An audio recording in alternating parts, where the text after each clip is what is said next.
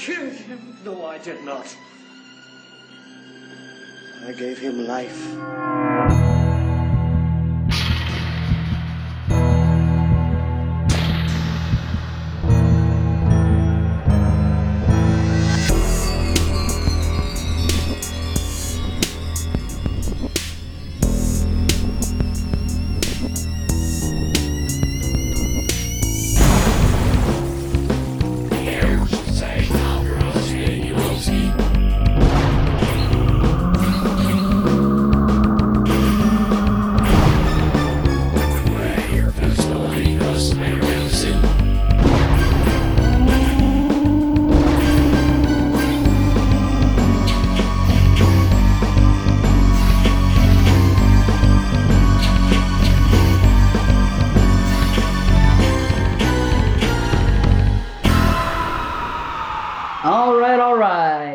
Welcome to the Exploding Heads Horror Movie Podcast, episode number 64. Four. When I'm 64. Du-du-du-du-du. Anyway, uh, He always has a song. I have no clue. He's what the hell- singing already. Ten seconds in, he's singing. this is true. I have a song or a dirty joke for everything I hear. Not, not, not a dirty joke like there once was a man from, or you know, just like you could say something like, just say a word, and, and I'll, I'll say something sexual. Go ahead. Fuck. Okay, puck. See, I did it backwards. If you would have said puck, I would have said, oh, that's that's so basic. Anyway, uh, an- another day. I'm Dave basic. Z. You're basic. I'm Dave Z. Uh, who? are- What's your guys' names? We got to introduce ourselves now. Remember, because of that guy every time. We're only doing it because of that guy. I'm Christian, everybody. Oh my god! And no one else matters. Okay, and nothing else matters. I refuse to introduce myself. Okay, I'll man, do it. The man who needs no introduction. I beg to differ. Brandon, Doctor Kanye West.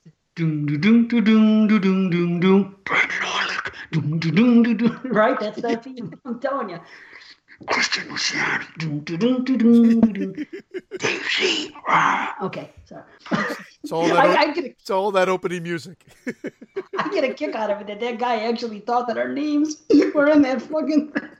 I'm sorry to laugh at him, but You can't you can't decipher what's in there. Might as well be our names. it's some backward satanic shit. It's it, it's. I love it. I love it. I'm just saying it could be our names in there. Okay, do it Exorcist style. Have someone listen and say it's English backwards. You know. Marco, after you finish up with the Hall of Fame and the Hall of Lame, get on it. start, start listening backwards. Yes, if anybody wants to do that for us, we will give you um, uh, a free triple R. Tell us what it says backwards if it says anything. Vince Vaughn commands you to do it. Oh, God, the fucking Vince Vaughn Nation, that needs to go away. I don't even know what you're talking about, so I'm okay. The You're power of. Vince compels you. Of course, I'm lucky. Power of Vince compels you. Okay, episode 64. Tonight we're going to talk about the Reanimator franchise, trilogy, whatever. We're calling it a franchise as we've said verbatim and fucking ad nauseum. Because it is a franchise.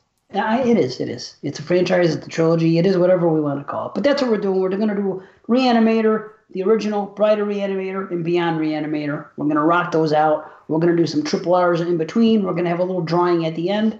And that's about it. You know, I mentioned a couple episodes ago, and I don't know if you guys have, have noticed this or have watched it, but there is a reanimator. I don't know if it's a On series Prime? or yeah, on, On Prime. Prime? It's just like Yeah, another saw movie. that. I think it's a I think it's like a newer movie, like a remake. Is it an Italian remake? It's Yeah, I think it's Italian. and I thought it was Spanish, but I could be wrong. But it is uh, another remake of. I think it's like it. It's not a remake. It's based on H.P. Lovecraft's Yeah. stories. It's So called it's called oh. Herbert West Reanimator, right? yeah, Or Herbert Really? West's Reanimator. Or Yeah, it Kanye West Reanimator. I just want to let Oh, the listeners know that's not part of the show. I never heard of it. No. There's been all kinds of talk about them doing another one, so maybe someone saw that and they decided, hey, let's rip it off and, and, we'll, and we'll do it, like the people, you know, tend to do. Now, I, I do want to say this. Oh, my- I don't know. I don't know if I want to give it away yet because I think Or if I do get, you? Oh. yeah, I, I just wondering if I if I get into it now, am I blowing my load? I'll just Spit say, it out, boy! yeah, I don't think they should make another one if uh, with with uh, Jeffrey Combs and whatnot, because if Beyond Reanimator is any indication, it's it's too late. Oh, fuck that. Beyond Reanimator Nah, we'll get into it. What if they brought back uh, Cain too? What if they brought them both back? Then would you Cain, like Cain turns state's evidence. Fuck him. It? there are always going to be fan people out there that are going to say, "Bring it on." So who am I to say no? But for me, I think it's too late. That's Weren't fair. there originally supposed to be like a bunch of reanimators sequels, like a Doctor Moreau one? And Wasn't there another one they were talking about doing? the White House one? The White House why. one, yeah.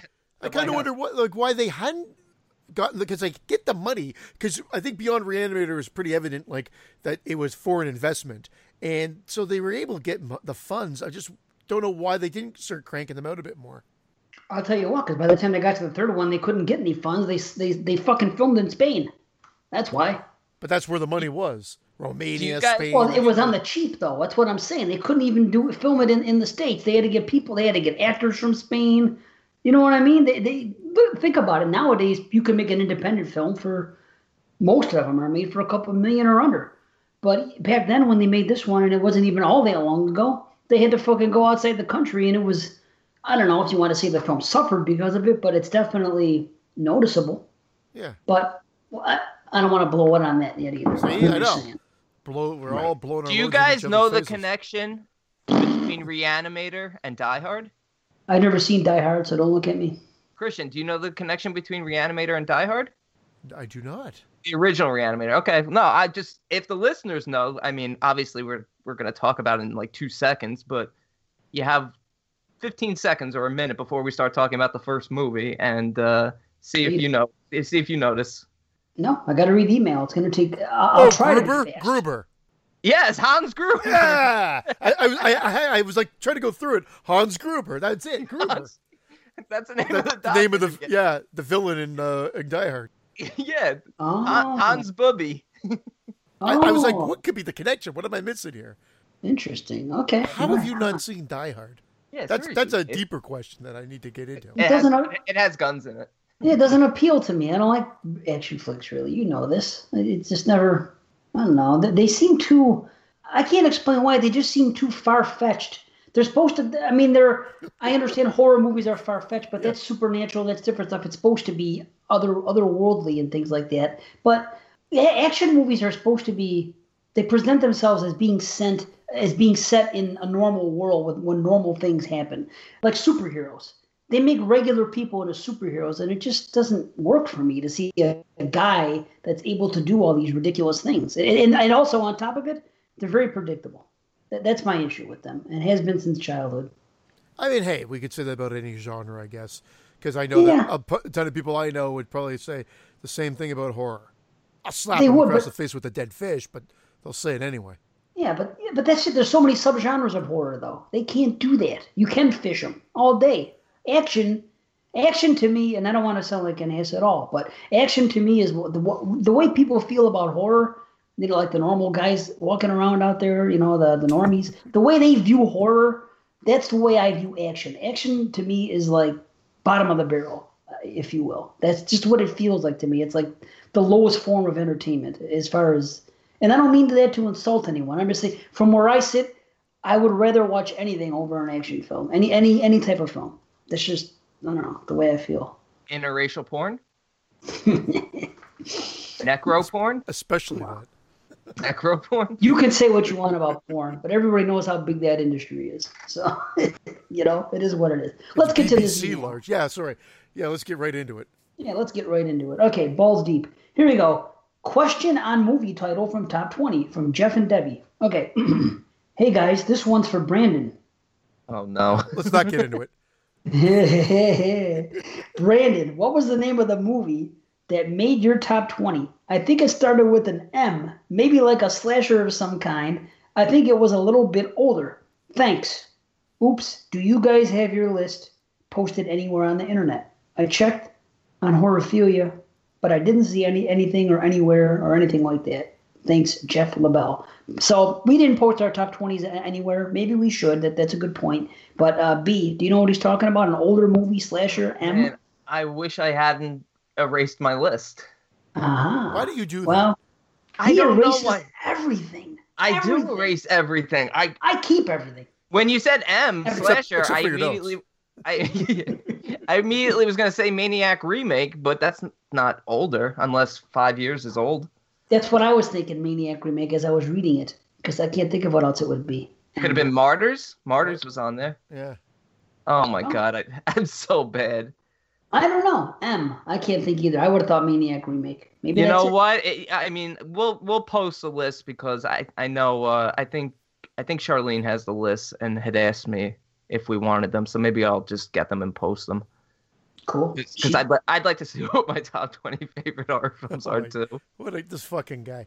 I got my list. That's all that matters to me. I got mine. That's right. I, absolutely. It's not Hey, going Jake, anywhere. At the minute I announced my number one and all twenty were out there, my list changed immediately. That's how I am. Everything is liquid. It's just constantly changing and flowing, and you can't Everything is liquid. yes. Everything is liquid. Everything is liquid when it's in my dreams. Okay. you guys are very set in your top films and i hear it all the time some people a lot of people are that they say they'll never change i don't feel as strongly about a film to say that it will never lose its position What do you want to play for? what do you mean Position.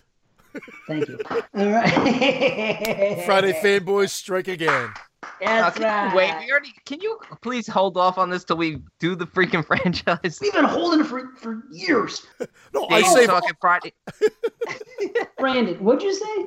Why? Why I missed something? I don't know what he was going to say i was No. going to say we can't do the friday franchise now we have to wait till the creighton duke spin-off comes Fuck. Oh, fuck stop. that, I'm not even acknowledging him. I'm not acknowledging Creighton Duke or fucking that, that director. I, I, no. Well, somebody asked what our thoughts were on that on the Facebook page, and my thoughts are fuck that and fuck anything that comes up. fuck it. Unless he comes back in, he's introduced doing the spider walk because he was folded in half. I'm not watching it. That'd be awesome. well, you know what was you know what was See him like that. Yes. you know what was Spider-Walk. interesting? We should bring it up just real quickly for two seconds because Mike uh, Merriman posted about it. Was that deleted scene from from Nightmare that we'd never? Uh, Yeah. yeah, I, did. I, I, you know what? I I don't know how I forgot about that because I definitely seen that before. I didn't see it. I- I didn't see I it didn't until I started editing, and I was looking for the. I was looking for shots to, uh, of audio just to get really quickly from YouTube because I didn't feel like going through my DVDs and extracting everything and all that crap. So I actually had that collector's leaders disc, and that scene wasn't on it. It's shocking. wow. You know what? I'm glad they took the scene out. Are you? I am totally glad they took it out. It doesn't work. It would have felt too forced and it would have felt a little too silly trying to like how would every single Elm Street kid have repressed their memories of having a sibling? Yeah, maybe. I, I have to look at it again. I just kind I, of I glanced just it. I, I just I didn't I didn't like the flow of the scene. I mean, granted it's easier to say having seen what it ended up being a million times, but I just I didn't like the way the way it played out. Yeah, Well- that's a, it's funny. That's something you would expect more to come out from a more modern film now, like the remake. Even though that they, I fucking hate you. Oh man, I can't wait to see the the backlash we're going to hear from that. Because motherfuckers I'm, still I'm already shit telling you. A lot of people are still saying they're watching. A lot of people are going through this franchise and they're watching uh, Freddy's Dead and they're like, "Oh, at least it's not as bad as that piece of shit the remake." I'm like, you. I'm like, look, I Just used to be. I used to be in that same boat until we did this franchise show. Yeah, man. Indeed. Well, speaking of franchise, we should probably move on. Uh, are you guys ready? Are you guys ready for Reanimator? I thought you had to do a, a uh, thing, an email or something. I did. I, I read the email. What was it? This guy not only does he not remember his top twenty, a movie with M, he doesn't even remember. I just read him an email pertaining to it. Directly, I thought I was the uh, guy. directly about him. Oh, Like it never happens. No one cares what he says. Not When he gets an not an email, a drawing. Weren't you doing a drawing? Well, we're gonna do two drawings, but I guess we can do one to start it off since you since you segued. We're gonna do two drawings tonight involving Patreon. I had to save myself because I forgot about the email you read to me about four seconds. It's all right. You saved yourself. Good, good, good recovery. Okay, uh, we're gonna do two, all Patreon. The first is gonna be the regular one that we always do, where if you're a one or a three dollar contributor, we're gonna spin the wheel, and whoever comes up is going to get to choose the triple R for us. The other one is speaking of Nightmare on Elm Street. We, I am giving away my Nightmare on Elm Street DVD box set, which I just purchased for this particular show to watch three of the films, which I didn't own. Watched them once, and then a few days later, the Blu-ray box set was there for ten dollars more. So I'm getting that one, and I'm going to give this away to a Patreon listener. So let, let's do the other one first. And you know, uh, by the way, if so, whoever whoever wins, if, if they already have it, which is entirely possible, just contact me and I'll, I'll hook you up with something else. Just just because I got things here. So, okay, I'm going to do the first one for the triple R. So, between 1 and 24. Okay, so let me open up the random randomizer. I'm talking like those guys. Good God. Is it randomizer or randomizer? Randomizer. That's what I thought too, but they always call it freaking randomizer. Uh, you do not want to listen to 22 shots for any sort of pronunciation. I know, I know, I know. Okay, between 1 and 24. Somebody give me a number between 1 and 13. Six. Eight. Christian wins with 6. It'll be 8 for the He next went. Friday six. One, That fucking bastard. three, four, five, six. The winner is number 21, and number 21 is Dub Doubles. There you go. Hey, Dubby! Dubby! Good old Dubby. All right. So, Dubby, hook it up. Let us know what you want us to triple R, and we are on it. Okay, let's do the other one now, too, then. What the hell? Why not? We'll do eight for the next drawing. Yeah, did my picture freeze? Did, did my picture freeze in the corner? you're gone. You don't even have a picture. My night's better. Yes, indeed. So, this is between 1 and 97. Yes, so, let's do this. Did we lose Brandon? Oh, I just turned off my camera and turned it back on.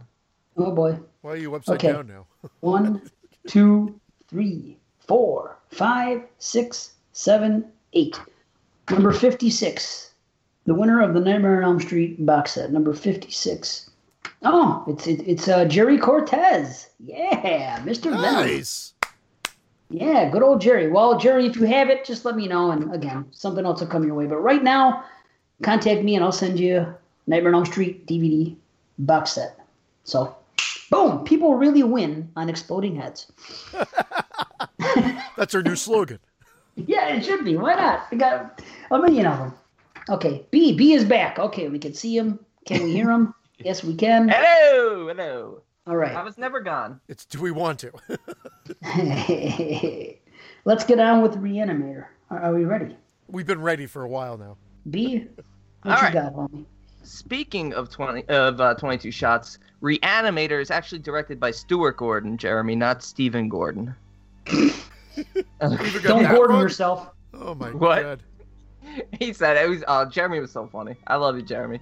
A dedicated student at a medical college and his girlfriend become involved in bizarre experiments centering around the reanimation of dead tissue when an odd new student arrives on campus. This came out in 1985, and like I said, directed by Stuart Gordon and based off a story by H.P. Lovecraft. I'm to start. I'm to jump right in here, and I'm not to make a lot of friends here, but I don't care. We have this company, Empire Pictures, releasing shitfest after shitfest after shitfest. Suddenly, they get this gem of a movie out there, Reanimator. And I dare say that Stuart Gordon is the highlight of the Empire Pictures filmography. Uh, and that includes pretty much his three films that he did for them. That doesn't that doesn't sound like anything controversial right there. Yeah. who Oh, there's a ton of people that like. Wasn't TerrorVision one of them? Oh, you, well, you Am might make I mean- moods upset. Yeah, I mean, there's a lot. There, there are a lot of other movies out there that I'm not saying that they're not enjoyable, but shit is is a great way to describe them. Okay. Shit. Um, Yeah, maybe it's the because shit. the shit. Maybe it's because everybody's buying that, that box set and posting pictures of it and talking about it. The Empire box. I remember when it first came out.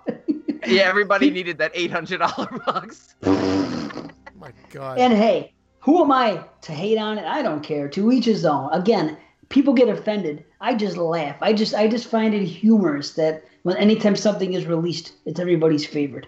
And you know what? Again, to each his own. What do I care? It just makes me laugh. That's all. I mean, Dave, I do stupid shit co- too. I bought you three copies of Combat Shock. There you go. Fucking combat. I never heard of it until Christian brought it up the one time. And now all of a sudden it's getting blown fucking more than John Holmes. I mean, well, whatever. To each his own. What do I care? I, I- again, it's it's just funny. It's just an observation. I guess it's human nature. You know, whatever. It's. But You know anyway, who? You know who was Man. uncredited but did some of the effects on this movie? Um, Buechler. I heard. Buechler? I remember. Yeah, yeah. you probably did the sloppy parts because uh, you leave my boy Buechler alone. you don't like Buechler? I'm not a big Buechler fan. No. Are He you bugs me. serious? Yeah, something Oh, about him because- bugs me. Yeah, his Because it, personality. uh, I could see that because he whined a lot uh, uh, about New Blood. He Yeah, of course, Brandon seems very him. arrogant for a guy that directed Cellar Dweller. You're right. You're right. this is true. I'll give you I've that. never seen Swell Cellar Dweller. You better, you better go through his whole filmography, Mister Mister New Blood. Yeah, Mr. Guy's Buechler. blowing him left, right, and center. Doesn't even know one film he made. Oh shit. Okay, so back back to uh, Reanimator. The effects. Holy sh! I'll tell you what. Two things make this film. Maybe this is controversial. I don't think so. No, But it, it's only two things that make this film. Let's just say, let's just hope you get the two right things. I, I don't see how it could be anything else except for the effects and and the performance uh, of Jeffrey Combs. That's that's the only two things that this movie has going because there's really Whoa, whoa, whoa, no whoa. story. There's really Barbara no story going Crampton, on. I know. See, go ahead. Oh, whatever. She's gorgeous naked. Whatever. She doesn't like add anything to the film. They could have gotten any beauty to, to do it. But Je- but uh, Jeffrey Combs is fucking brilliant and hilarious. Yeah, you said you in make it terms- sound like this movie had nothing else going for Oh no, of course not. It's a great show. It's a showcase of great effects. Yeah. And Jeffrey Combs just hilarious one-liners and and acting. In terms of it being a great story or anything, Well, the script No, is I- playful. No, the script is playful too. I'm not saying Yes. it, it, Oh, it, it's this intricate plot, but it, it's great how they set up the characters. They bring Herbert West to the school, and, and how they progress the the relationship and friendships. Like, uh, obviously, Brendan's reaction, no. No, it, it's very simple though, and and the only reason why I, I'm criticizing this is because as the movie progresses, they introduce a, a much darker subplot to the story in terms of Doctor Hill and his deeply unsettling relationship with Megan and his fondness for her, including his file and having hair of hair of hers in his file, that would have made this a much darker film. It's still a dark film. It's still not like a kids film or anything, but it plays very goofy, which I like, but then has some like really dark undertones to it. Yeah. Well, I mean, It's almost it's it's almost like a, it's like it's almost like uh two movies in one. It's not a bad it's not a bad thing. It's just almost like like I wish like if they had focused more on like some serious subject matter, but then they would have lost the comedy. I mean, right from the opening scene, just that that scene with him with with him uh, over injecting Dr. Gruber. Hmm. And then the nurse starts screaming, and then it pans to Wes screaming. I was laughing my ass off in the first two seconds, just just them screaming. It's Oh, hilarious. I had a giddy old smile on my face because I'd been. This was on my list to watch this year because I said, uh, you know, it's something that I used to watch religiously, like multiple times every year, Yeah, and then I just stopped. And I I had that Millennium Edition uh, uh, DVD. Uh, The- the green set. one? Yeah, Yeah. The one that Yeah, has like too. the extended cut, the the unrated, Yes. ver- the original unrated version, and then the unrated version runs lo- uh, shorter than the R-rated version. Funny enough, because Yeah. the R-rated they added a bunch of more of the hypnosis stuff uh, and whatnot. But uh, getting back on track, so I was saying that I wanted to watch this again. So I was so glad when we said we are going to do it as part of the franchise uh, show, and it was great. So a smile came across my face. I absolutely loved it, but I didn't watch my DVD. It's not what I. Not what I, I watched it on Shudder. I watched the, the whole point of where I was going on there is I watched it on Shudder, and I think Shudder. they had the Blu-ray or 1080p version of it. But I will Arrow? have to tell you that the colors on there were a little off. I found a lot of the pe- people's skins had like almost like a pink hue to it. Yeah, like- Herbert Herbert West looked like James Earl Jones. This fucking guy.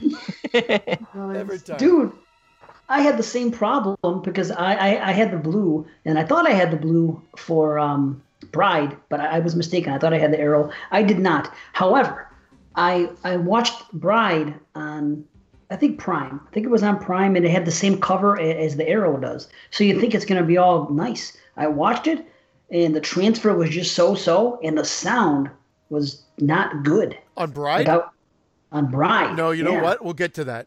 We'll get to that. Uh, I think that's just the movie, um, and I'll, I'll explain after. But no, uh, I, I was weird because I was expecting, and don't get me wrong, it was beautifully, uh, a beautiful, crisp transfer, but I just found the skin tones were color timed incorrectly. They just seemed to be pink, more pink than they should be. Just a Yeah, side you like note. them. You like them pink skin tones, don't you? Yeah. As we're trying to get critical here, Brandon, you just keep cracking wise and bringing down the review. I was supposed to be the guy that, that said everything I have a sexual joke for. He's talking about pink skin tones. And, and come on his face or came across. yeah, his it's, face. it's, I heard coming that too. across. Yeah. I did hear it as soon as he said it, and I I, was, I let it go. But I knew you'd probably say something, so it doesn't matter. This is fun. I love how they have fun where she's like, no, no, no, yes, yes, yes. It turns into Oh, yes, yeah. cries of passion. I love that transition. Yeah, okay, the dead cat's a little goofy, but Oh, the dead cat's Oh, I hilarious though. Great it. scene. yes, Great scene. it's just a fun, wild zombie ride. Like it, they took the zombie film idea, and I thought they just had a, a blast with it. This is before Peter Jackson. This is before Evil Dead Two. This was almost like a prototype for where we went with these these horror comedies, especially the the zombie splatter horror comedies that we seem to get that became a dime a dozen. This did it right with the mix of, of horror and comedy. Like I say, uh, uh, people I always right. say I don't I don't like horror comedies that much. I Well, do. this is- th- I, it's I didn't. I didn't feel like it was necessarily anything more than horror comedy.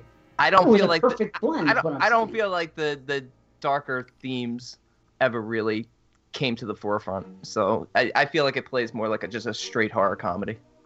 Well, yeah, and so what? Uh, is No, that that's that's that's fine. That's fine. I'm just saying it, it never felt like anything else. It felt like it could have been something else, like I said, with, especially with with Doctor Hill and with with Megan, if if they had focused on that story more. But but it, it's it's not. It wouldn't have been as good of a movie because it's Jeffrey Combs. Oh, dude, it is Jeffrey Combs, and, and back to the cat and his delivery of lines. When he Seriously. yell- he yells he yells for Dan to get out of there. The cat's on his back. He's Oh, basically yeah. telling he's basically telling Dan to save himself. Get out of here. Now, if you now if you're Dan Cain and you know it's your cat, would you kill the fucking thing? Would you? Would your first instinct be just because it's on the back of West? Would your instinct? Because he really goes after that fucking cat and kills it. No, he I tries wouldn't- again exactly. and again. That- I don't think I my would. first instinct. No, Well, he had just seen it dead in the fridge like an hour before. It- It's still your cat. What if I saw you dead in the fridge an hour ago and you're, you're up running around attacking you, the sea? you I can don't wall I'd kill you can wall chuck me. Pick you up by your leg and spin you. yeah, out. just wall chuck.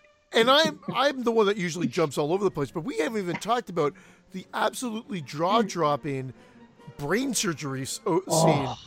Practical effects at their finest, and that's where we have West challenging Doctor Hill with the pencil snap and the joke about I suggest you get yourself a pen. Pen. Six to twelve minutes. Yeah, there's such there's so many great quotable lines from this so much. that are not even just one liners like that six to twelve minutes. so, so- much. there is a great script here, and and I think it often gets. I don't. Maybe it doesn't often get overlooked, but I don't think a lot of people give it credit because, I, again, Brandon, I don't know if you're coming across of the simplicity being a detriment to the film. It's not a detriment to the film. It it I, don't- know. I don't know. I especially watching it this time and seeing darker themes there and darker ideas.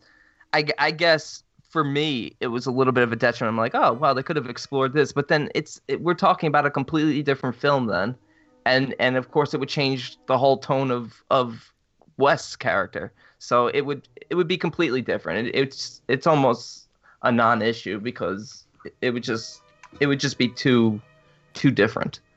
You know what though? Isn't it kind of weird that that whole thing between Doctor Hill eh, and um, and Megan is only set up ultimately for one gag at the end? Because without that, none of it's even necessary. I mean, Doctor Hill, he just wants to get rich. That's why he wants to rip off West when the time comes. So that whole they spend all that time investing, and I'm not critic. I have very little to critique here, believe me. But I'm. It's just occurring to me now that they spent all this time investing his infatuation with Megan, and it's sprinkled throughout the film, and then it grows deeper, and we learn more, and everything else. all just for the head gag at the end. If you think about it, if you take that out, there's no need to even have that in the film. Am I right? I think they do expand right. on that a bit more in the R-rated one.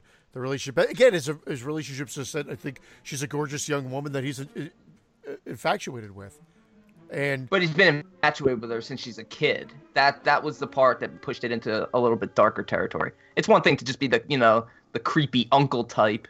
You know, she's she is a grown woman at this point, but then you know they go back and you see high school track meets and stuff like that, and they hint at like a much darker, more disturbing. And you know, this was the '80s, back when pedophilia wasn't frowned upon. as much. Yeah. Shut the fuck talking. what about? Because I didn't see this in the theater. I saw the video box, and I'm like, I have to watch this movie because Herbert West has a very good head on his shoulders, and another one in a dish on his desk. And you just be it just said I need to rent this movie, and I think, uh, quite frankly, I think the first time I saw it was the R-rated version. I, I I honestly can't remember my reaction to it. I from really I've only watched the unrated one since, and then gone to watch the extended scenes here and there. But I've I've really just know the unrated, so I don't even know from a gore standpoint what how much was cut. I know that there's quite a bit of that sexual overtone that was cut out of it, but uh, Oh, it's a big difference in in running time. talking 18 minute difference. Yeah, but not for gore. That's just like uh, that's yeah, just, yeah, right. that's It's the R-rated one runs longer. Yes. It's always been gory. I've always recalled it as gory since the first time I saw it, and it had to be R-rated when it was on VHS in the '80s. The first time I saw it, so it's never been a question of that. I mean, I don't know. Maybe it's always been the same gore. I don't know if it was ever. But then again, what year is this? '85. Yeah, eighty-five. Gore. We had gore then, especially with something coming to home video. You know what I mean? That's it- was expected. Think about this. We had that. We had Return of the Living Dead. We had Day of the Dead. We had fucking good gory zombie type films going on. And speaking of those movies, let me say I do think that Reanimator is overlooked because I think it's every bit as good as Return of the Living Dead. But people place Return of the Living Dead on a pedestal, I think, much more than this film. And I, to me, they're equals. I put them both on a pedestal. I put I- them I both on, on the lower step of a step ladder. My God. It's still nice. They're not on the ground or anything. They're just not up on a high pedestal, you know. They're No, far from. I'll tell you I- that. I and love 'em and both. it has to, it, ha- it has to be a step ladder because I, I never knew my real ladder. this was this was my number 14 on my top 20 horror films of all time and return of the living dead was my number 8 both of them are fantastic films what a year for um, zombie Flex. i mean we had day of the dead as well i mean it, it, this was a Yeah. stellar year 85 was a stellar year Yep, eighty to eighty-five is just, it just all rocks. It, it really does. Uh, I mean, let me just say that I did a list on Skeleton Crew once. We talked about either our top ten or our top five favorite um, horror actors. Jeffrey Combs is on my short list, and a lot of it. This is his standout performance, and I find it strange that his performance in this. Uh, it's probably just the writing, but it is not the same performance you get in part two and part three uh, of this franchise, and we'll get to that. But the way he is in this film, it has to be the writing because he doesn't have any of those amazing lines. Like in this film, it's a showcase. For the first half hour, the first act of this of this film, it, it's fucking fantastic. It really is. Everything, like I said before, with the cat, that whole situation when the girl shows up and he's like, he's like, uh, "Would you please leave now?" You know, just he's great. And that, that that famous line, "What do you want? What, what would a note say?" Dan, cat dead. Details later. it's amazing. His delivery of lines in this film. It's I feel just. like, but the character does develop as the series goes on. I disagree. He does not have lines like. He does not have lines like this. Look but out. he, this is he's he's the bumbling sort of like prodigy idiot at this point. He's almost like goofy and not uh, set in his ways yet. socially goofy socially Yeah. goofy He- I don't think he- he's he's a goofy. genius he's a genius. Yeah, he's so he socially he awkward. Goofy might be wrong because yeah goofy makes it uh, i mean he's No, socially awkward. Awkward. And that and that fits the character. I actually agree with Brandon to a certain degree because I see a nice progression as a recreation in Bride of Reanimator of the character, uh, and I, I I feel like it's still there. Uh, beyond, not so much, but that I just really I I was waiting to see it when I watched Bride. The, he's like you know just certain his delivery of certain situations like you know when they go in the thing goes oh this meatball run over by so and so oh, he looks over and he goes meatball. He doesn't have those comic lines like that at all. At all, Here- and when the girl comes up, and he- yeah, here's your meatball. He's great. and when Megan shows up and they're in the thing, and he's like, "Damn bitch," he's, and it's the guy's girlfriend. He's fucking- I don't know. I but that that speaks volumes as to how high I am on his performance in this film. I think it's second to none. I think it's one of the best performances we've seen. I I think it's fantastic. I just don't think, and we'll get to those movies. I just I just feel that this is a, a- showcase uh, uh, to steal you know Brandon's word uh, of effects and the performance of Jeffrey Combs. I think Wouldn't it be wouldn't it be darker though? His character would be just as effective and just as dark if you took out the comedy because he'd be a fucking lunatic. He'd probably be like one of the best villains of all time. He still is one of the best villains of all time, just from this film alone. Just no, because you cheer for him too much. I, he does. I know he's bad. He's crazy, and he's just killing everyone just to, to you know, get his work, you know, to the point where he wants it. But it almost feels like you're rooting for him the whole time. So he can't. He can't really feel like a villain on the level of like a Hannibal Lecter or you know someone like that. I don't think he is a villain on that. Doctor Hill is the villain in this movie. No, I know, but eh, but at the but at the root of it, so is so is West. well, sure he is, Wes because has he no- has he's- disregard for too many things. he has disregard for for human life. He's just he's all Right. about his experiments. But the scene in the morgue is great. I love it. Oh, Oh, the boy, like the bone saw. Or, Oh, the bone saw when he kills it, and I mean, see, you must have been salivating seeing uh, frontal Oh. male nudity. dead zombie penis. Beautiful. That's uh, that's your favorite kind of penis. It just melts in your mouth. That's gonna be the title of our first movie. Dead zombie penis. Dead zombie penis. Tagline: It just melts in your mouth. Who's gonna believe a talking head? Get a job at a sideshow. which which they Oh, use great. as a plot device for part two, which I thought was great. But hey, we'll get to that too. right. So that's But where I think there's some smart elements uh, that get recreated in the sequel. But that whole morgue scene is great. The orderly, the black orderly, I can't remember his name. He's hilarious. He's great. I'm calling the guy. police. Yeah, he's great. Uh, The only the only critique I have, they spend a little too much time with um with uh Halsey afterwards when he's in that zombified state. It's just it gets a little bit too a little bit too goofy in those scenes, and that's it. That's a mild critique, and that's all I can say. I mean, th- like I said, it didn't make my top twenty, but I, I said it on that very show that I watched two other movies t- to figure out if they were it was in contention. So of course I'm very high on the film. I, I have a question. really. I have a question pertaining to Dr. Halsey, and it really doesn't make a difference. I'm not I'm not going to dig too deep into the, you know, analysis of how this reagent works, but Halsey can talk. Halsey even says arrest them when he's kind of cowered in the floor. A few of them do have that. And Yeah. Yeah, again, it- why, they, why, they, does- why, because they're why do not some sh- have and some because Dave said they're fresh. I didn't mean to cut you off there, Brendan, but it's also that Uh. they're playing with the dosages of the reagent. Freshness makes a difference. That's where the experimentation's coming into play, and why he's able to. He still foams at the mouth, and he's still. I thought that was a smart move, though, It- that, and that's fine. That explanation makes sense. I thought it was a smart move ultimately for because then we have Doctor Hill who lobotomizes him with his his invention, his laser uh, saw or whatever. Something. These characters, there's a lot. I think where we jump into the story, but you get a lot of backstory as the movie progresses without heavy-handed exposition.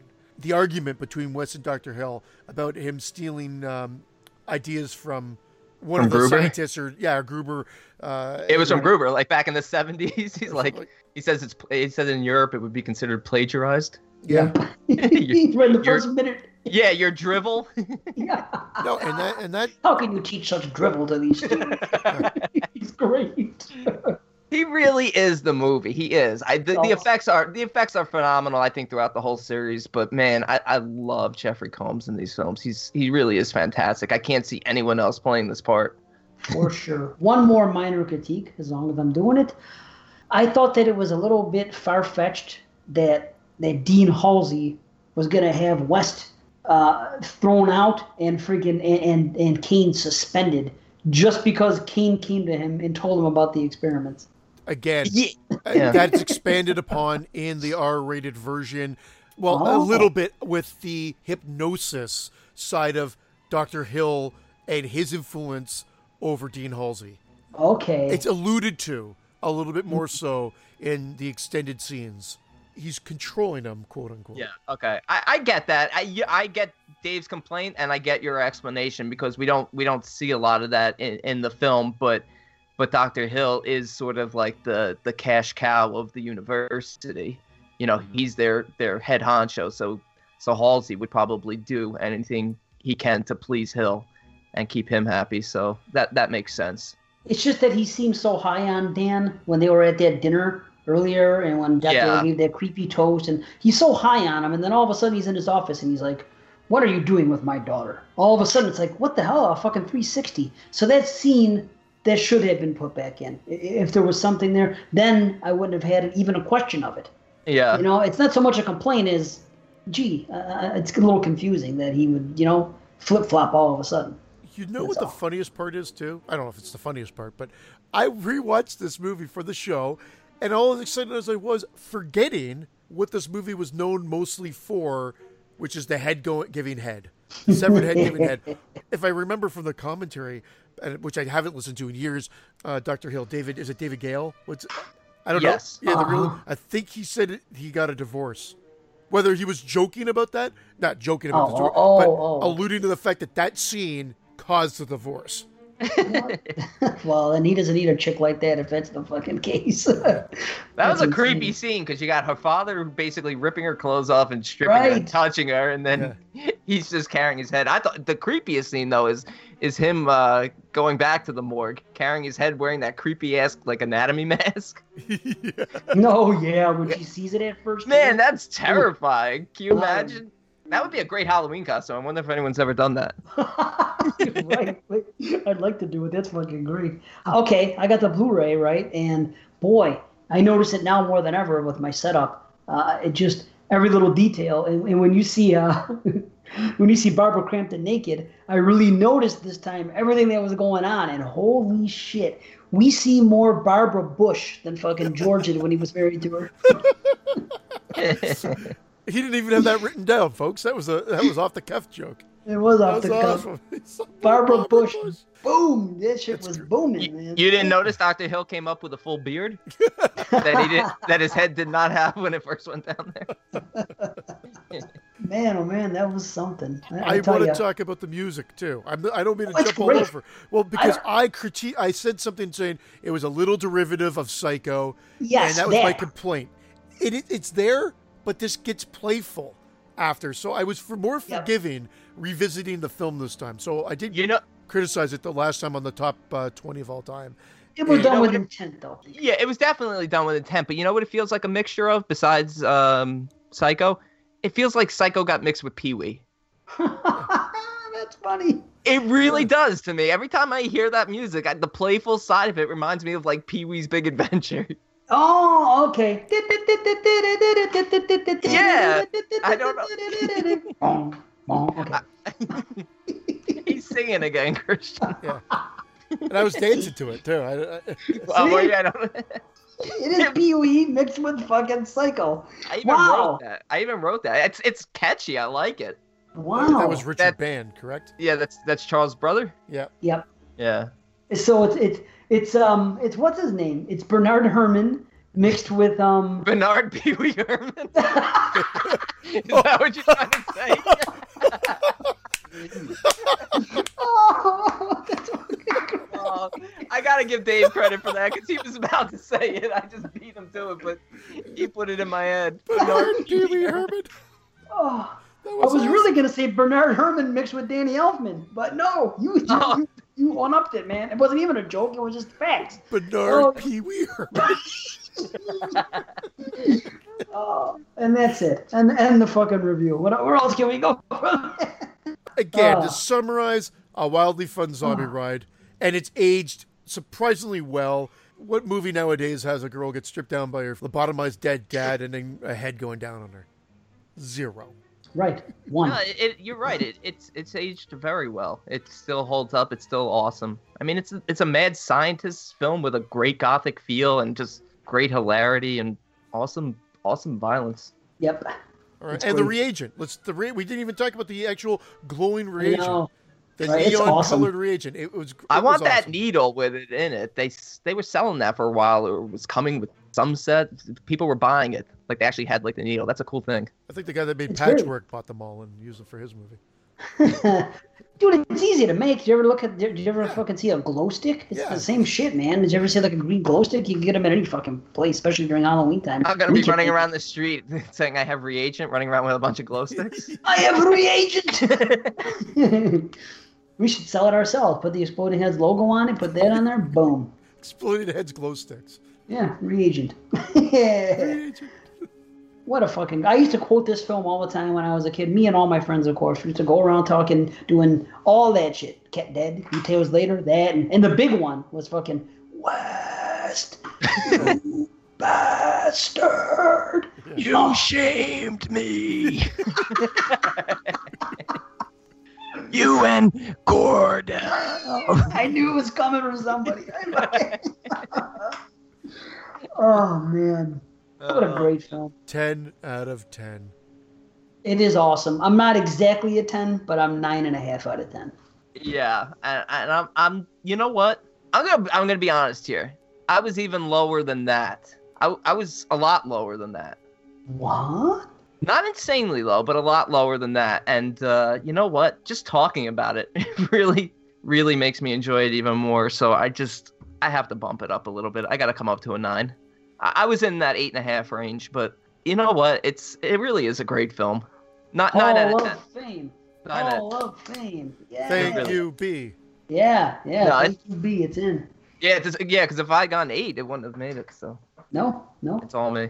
Right. You're the you would have been off the show too. I don't know if you knew about that aspect of, of the rating. Oh shit. Awesome. We haven't cracked one of those jokes in a while. I know, right? In, in about two weeks, yeah. But Even Well, at the, and I like the callback at the end, you know, because you have the cat at the beginning with uh with Wes screaming "Save yourself," and it's just a little cat on his back, and then at the end he does it with like Hill. He's like, "Get out of here, Dan! Take the notes, save the notes." Oh he's got- yeah. got the entrails wrapped around. him. He's give him- always he's always in like a bind that he looks like he's not getting out of, and he's always like, "Somebody save the notes." well, yeah, and you think he's dying because he gets taken Right. by the intestines into into the smoky abyss. And then what a downer ending though, because Meg gets strangled and and dies. And Couldn't what couldn't a Dan cool have way- fought? Couldn't Dan have fought off that zombie? He had to like run, break the glass, get the axe, run back. It's like fight the zombie. Yeah. You know what? The ending of this always reminds me of the ending of Pet Sematary. They have a very familiar type thing, except in Pet Sematary, the dead wife comes back, she stabs him from behind, and the credits cut. This one, she's dead, and he stabs her with something to revive her. It's there's kind of a parallel. It's and that. I, I always think it's of it. that scream. It is kind of haunting at the end of Reanimator, but Pet Sematary I find way more haunting. Well, it's a little more serious of a Yeah, right. but but doesn't he scream at the end of Pet Sematary? Yeah, there is screaming at the Yeah, end. Yeah, so it's like that cut and that scream. You know that. Yep. I just thought I'd throw it. I always think about it each other when I watch them. Yeah. Maybe someone else out there knows what I'm talking about. That's the reason I brought the infernal beast back in the first place. He's fucking amazing. Okay, let's go. We let's break. Come back. Trips and fucking and do our thing. Do uh do bride. Trips. All right. Trips. Trips on the flips. I was just about to say that. Wow, we're in sync. Boom. Hey everybody, this is Tim Dorn. My name is Gareth Evans. Hi, I'm Nacho Vigalondo, Director of Time Crimes and Open Windows. Hey, this is Graham Skipper. Hola, soy Macarena Gómez. Hello, this is number one New York Times bestselling author Scott Sigler. Yo, monkeys, It's me, DDP. And you are listening to The Little Pod. Of horrors. Which, as you know, is The best damn idea Since premarital sex. on Halloween. Jason Voorhees! It'll make you come hard. And that's not a bad thing. That monkey is a good thing. Bam!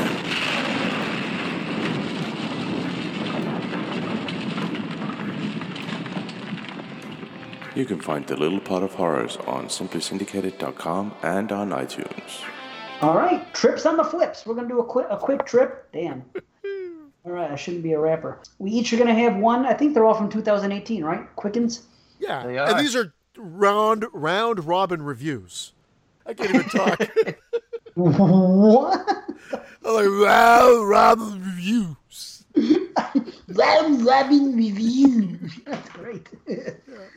All right. So round robin reviews. Yes, triple R's has been shortened to trips. Rock and roll. That's how we do it around here. And round robin reviews because we're going round robin style. We're each doing a review. How's that? Fuck it. I'll go first. Here we go. Stillborn, 2018. The movie on Shudder. I'm going to read you my notes. A new family in a new house. Breastfeeding woes. Meets a neighbor woman. Two babies drying. Good jump scare. Ironside, as in Michael. Lies about hallucinations. Jack and Mary. Cameras. Supernatural scares. Demon baby woman. She's cracking up. Woodhouse. Because uh, it's somebody's last name. Kind of a throwback to Rosemary. Rosemary's baby. Footage being changed. Halloween night events. Okay, those are my notes. It's an enjoyable film. Sounds about a- amazing. it has its moments. It does have its moments. It's uh, a woman uh, is giving birth, and she is. You think she's going to have twins. Uh, one baby survives, the other does not. She's married to a man who just made a partner in his law firm. He has to go on vacation. Of course, they're dealing with uh, mixed emotions because you know one baby lived, so you're very happy, but they have two cribs set up in the room, so there's the the postpartum depression and just parenting issues dealing with something like that. So it's a bittersweet thing. One thing leads to another. The guy goes away. They get into this new house. There's there's weird things afoot, supernatural type, haunting maybe type shit. And um, the guy goes away because he has to. He really has to. He just made partner. If he doesn't go on the uh, on this trip, there's going to be a problem. She doesn't want him to go, but it's one of those things. So she, she, the guy goes away. Uh, things things worsen. She has to deal with, like I said, supernatural events, and she keeps seeing someone maybe trying to take her baby and what's going on. She does some snooping around. My biggest complaint is that when she finally finds someone else that dealt with a similar situation, they just so happen to be within driving distance. I don't like when they do that in film. It's happened in several films, but it has creepy moments. I enjoy it. I'm not going to say too much. This is quick trips, and that's it. At the end of the day, it's a seven out of ten. I enjoy Oh. it, and Nice. That's I enjoy it. My- my streak continues. My streak continues. I think I'm 22 of 26 for the year, seven or higher. So that's that. Stillborn, Shudder. I went and I watched a movie called Claw from 2017, but it was released this year. Jim Carrey, The Claw. Yeah, The Claw. Ah, The Claw. The tagline Yes. says stab, kill, repeat. Three friends decide to get out of New York for a weekend break, only to find out that the sleepy upstate town, I love that sleepy town shit, of Swamp Hollow is really the haunting ground of serial killers. Swamp ass. Here are my notes. Well, pretty much. It might as well just say swamp bats. Avoid at all costs. It's amateurish, and by that, it had horrible, horrible sound design and audio mixing. So right away, that like just sinks the movie. Mediocre How was the acting. key grip? Mediocre acting. M- m- rapping. Epping. mediocre acting. He threw me off my A game, this prick. there are multiple time lapse shots, which is the only thing they seem to get right. Bad gore, mostly that splashing of blood variety. Some of that even CG. Ugh. Mostly handheld shots, which uh, I guess for a low budget movie it's expected. And there's some good nudity. Well, they're supposed to hold it with their feet? Of course, this is gonna be handheld. Oh my God. Get in the frame. there is there is a plot twist that is not much of a twist. It's just one of those cliche endings. You, you've seen it all before, done way better every other time before. It's a three out of ten Whew, I don't know how you guys do it. So you're, so you're saying check it out. for Dave. Claws actually, I saw that and I I actually had no desire to to, to check it out. I saw the cover art and I had no desire. I saw I remember that tagline thinking, eh. All right, mine is one that's getting mixed reviews from this year. It is The Strangers Prey at Night. A family of four staying at a secluded mobile home park for the night are stalked and then hunted by three masked psychopaths. Man, I gotta say, I really like this film. Have you, you guys seen this, right? No, I have I have not seen it yet. I'm looking You forward not- to seeing this. Yeah. I. I, you know what? I think I own it. It's think I bought it. really well done, well shot, great soundtrack. I like the characters. They're they're staying at this mobile home park because they're taking the daughter to uh, like boarding school.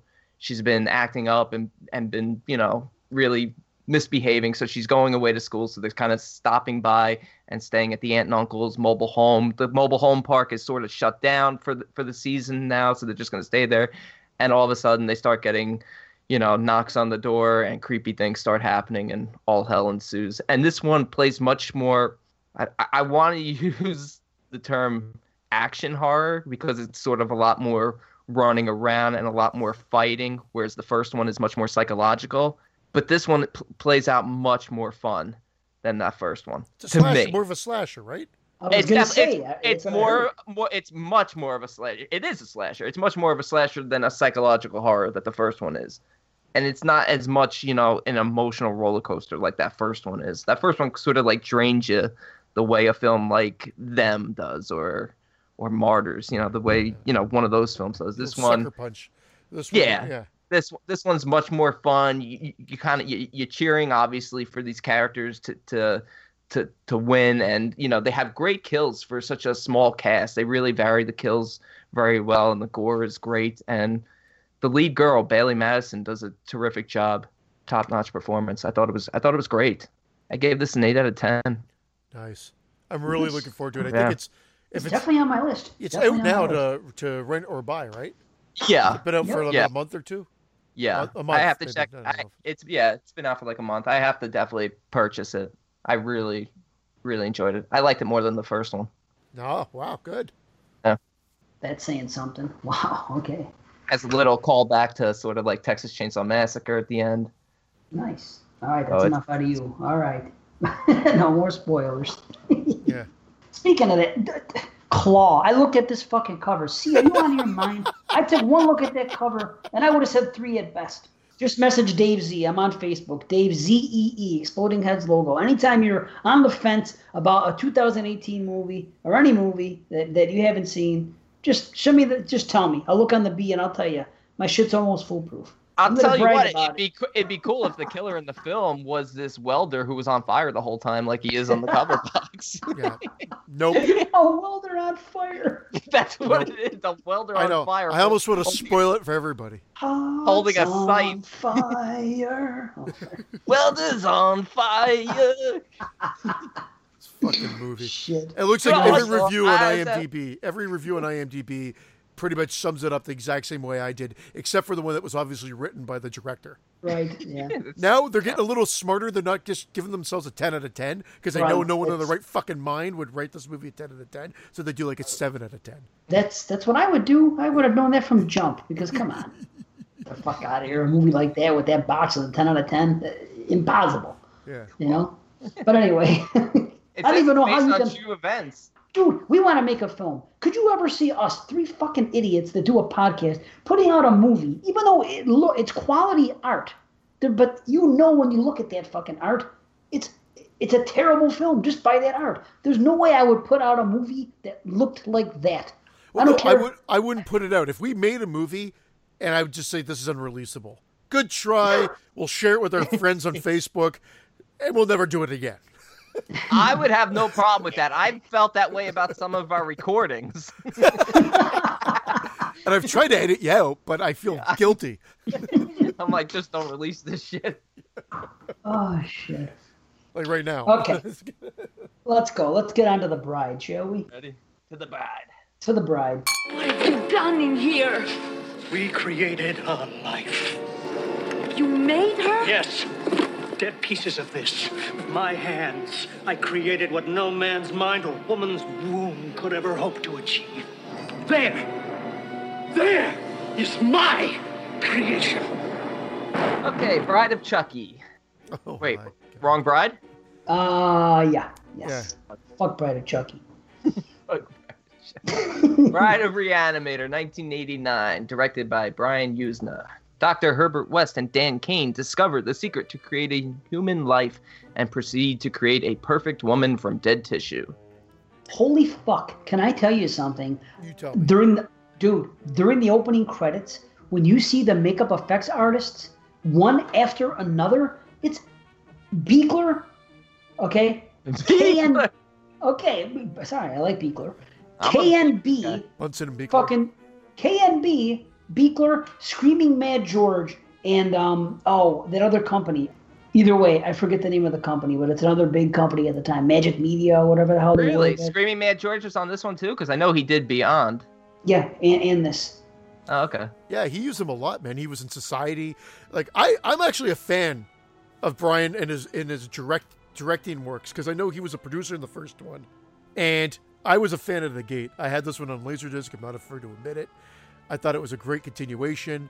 Uh, is is it as successful? No. And the, Dave, I'm going to answer to something that you said earlier, and that's the only reason I kind of derailed you is because you you started earlier and you said something about the sound being off on your DVD version or or Blu-ray. You know, it wasn't what? the DVD. It was I actually I think this is the movie. The movie, one of my critiques, and this has always been the case, is the soundtrack feels incomplete. So there feels like there's dead spots in the soundtrack. I'm not talking about like all the all the audio in the sense of like dialogue, the music, all those cues are fine.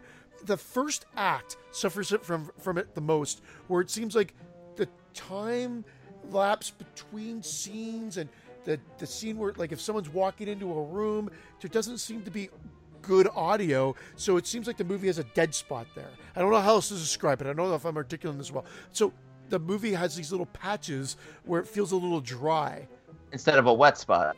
instead of a wet spot. I don't know if that's what you were getting at, Dave, earlier or not, but I've always thought that about this movie. And whether I saw it when I rented it, whether I saw it on the Laserdisc version I, I had, or this past view, it's still there. It's I'll still tell you there. what. It's still there. Still there. awesome. Listen, I just had a problem in general with the sound. I got my new TV, my new fucking soundbar. But I spent loot on this shit, and I'll tell you right now, Bride of Reanimator was the worst sounding movie I've watched since I've been in this house with this system. It just, it just, the contrast between the music and the um and, and the dialogue was off. I, I, I had I found myself going back and forth with the with the volume a lot. I, I just had trouble. Period with with the audio on Prime. That's all. I, I don't know. I don't know why, but Yeah, it had, had uh, you know what? I didn't I didn't notice any audio issues. I do have the Arrow Blue.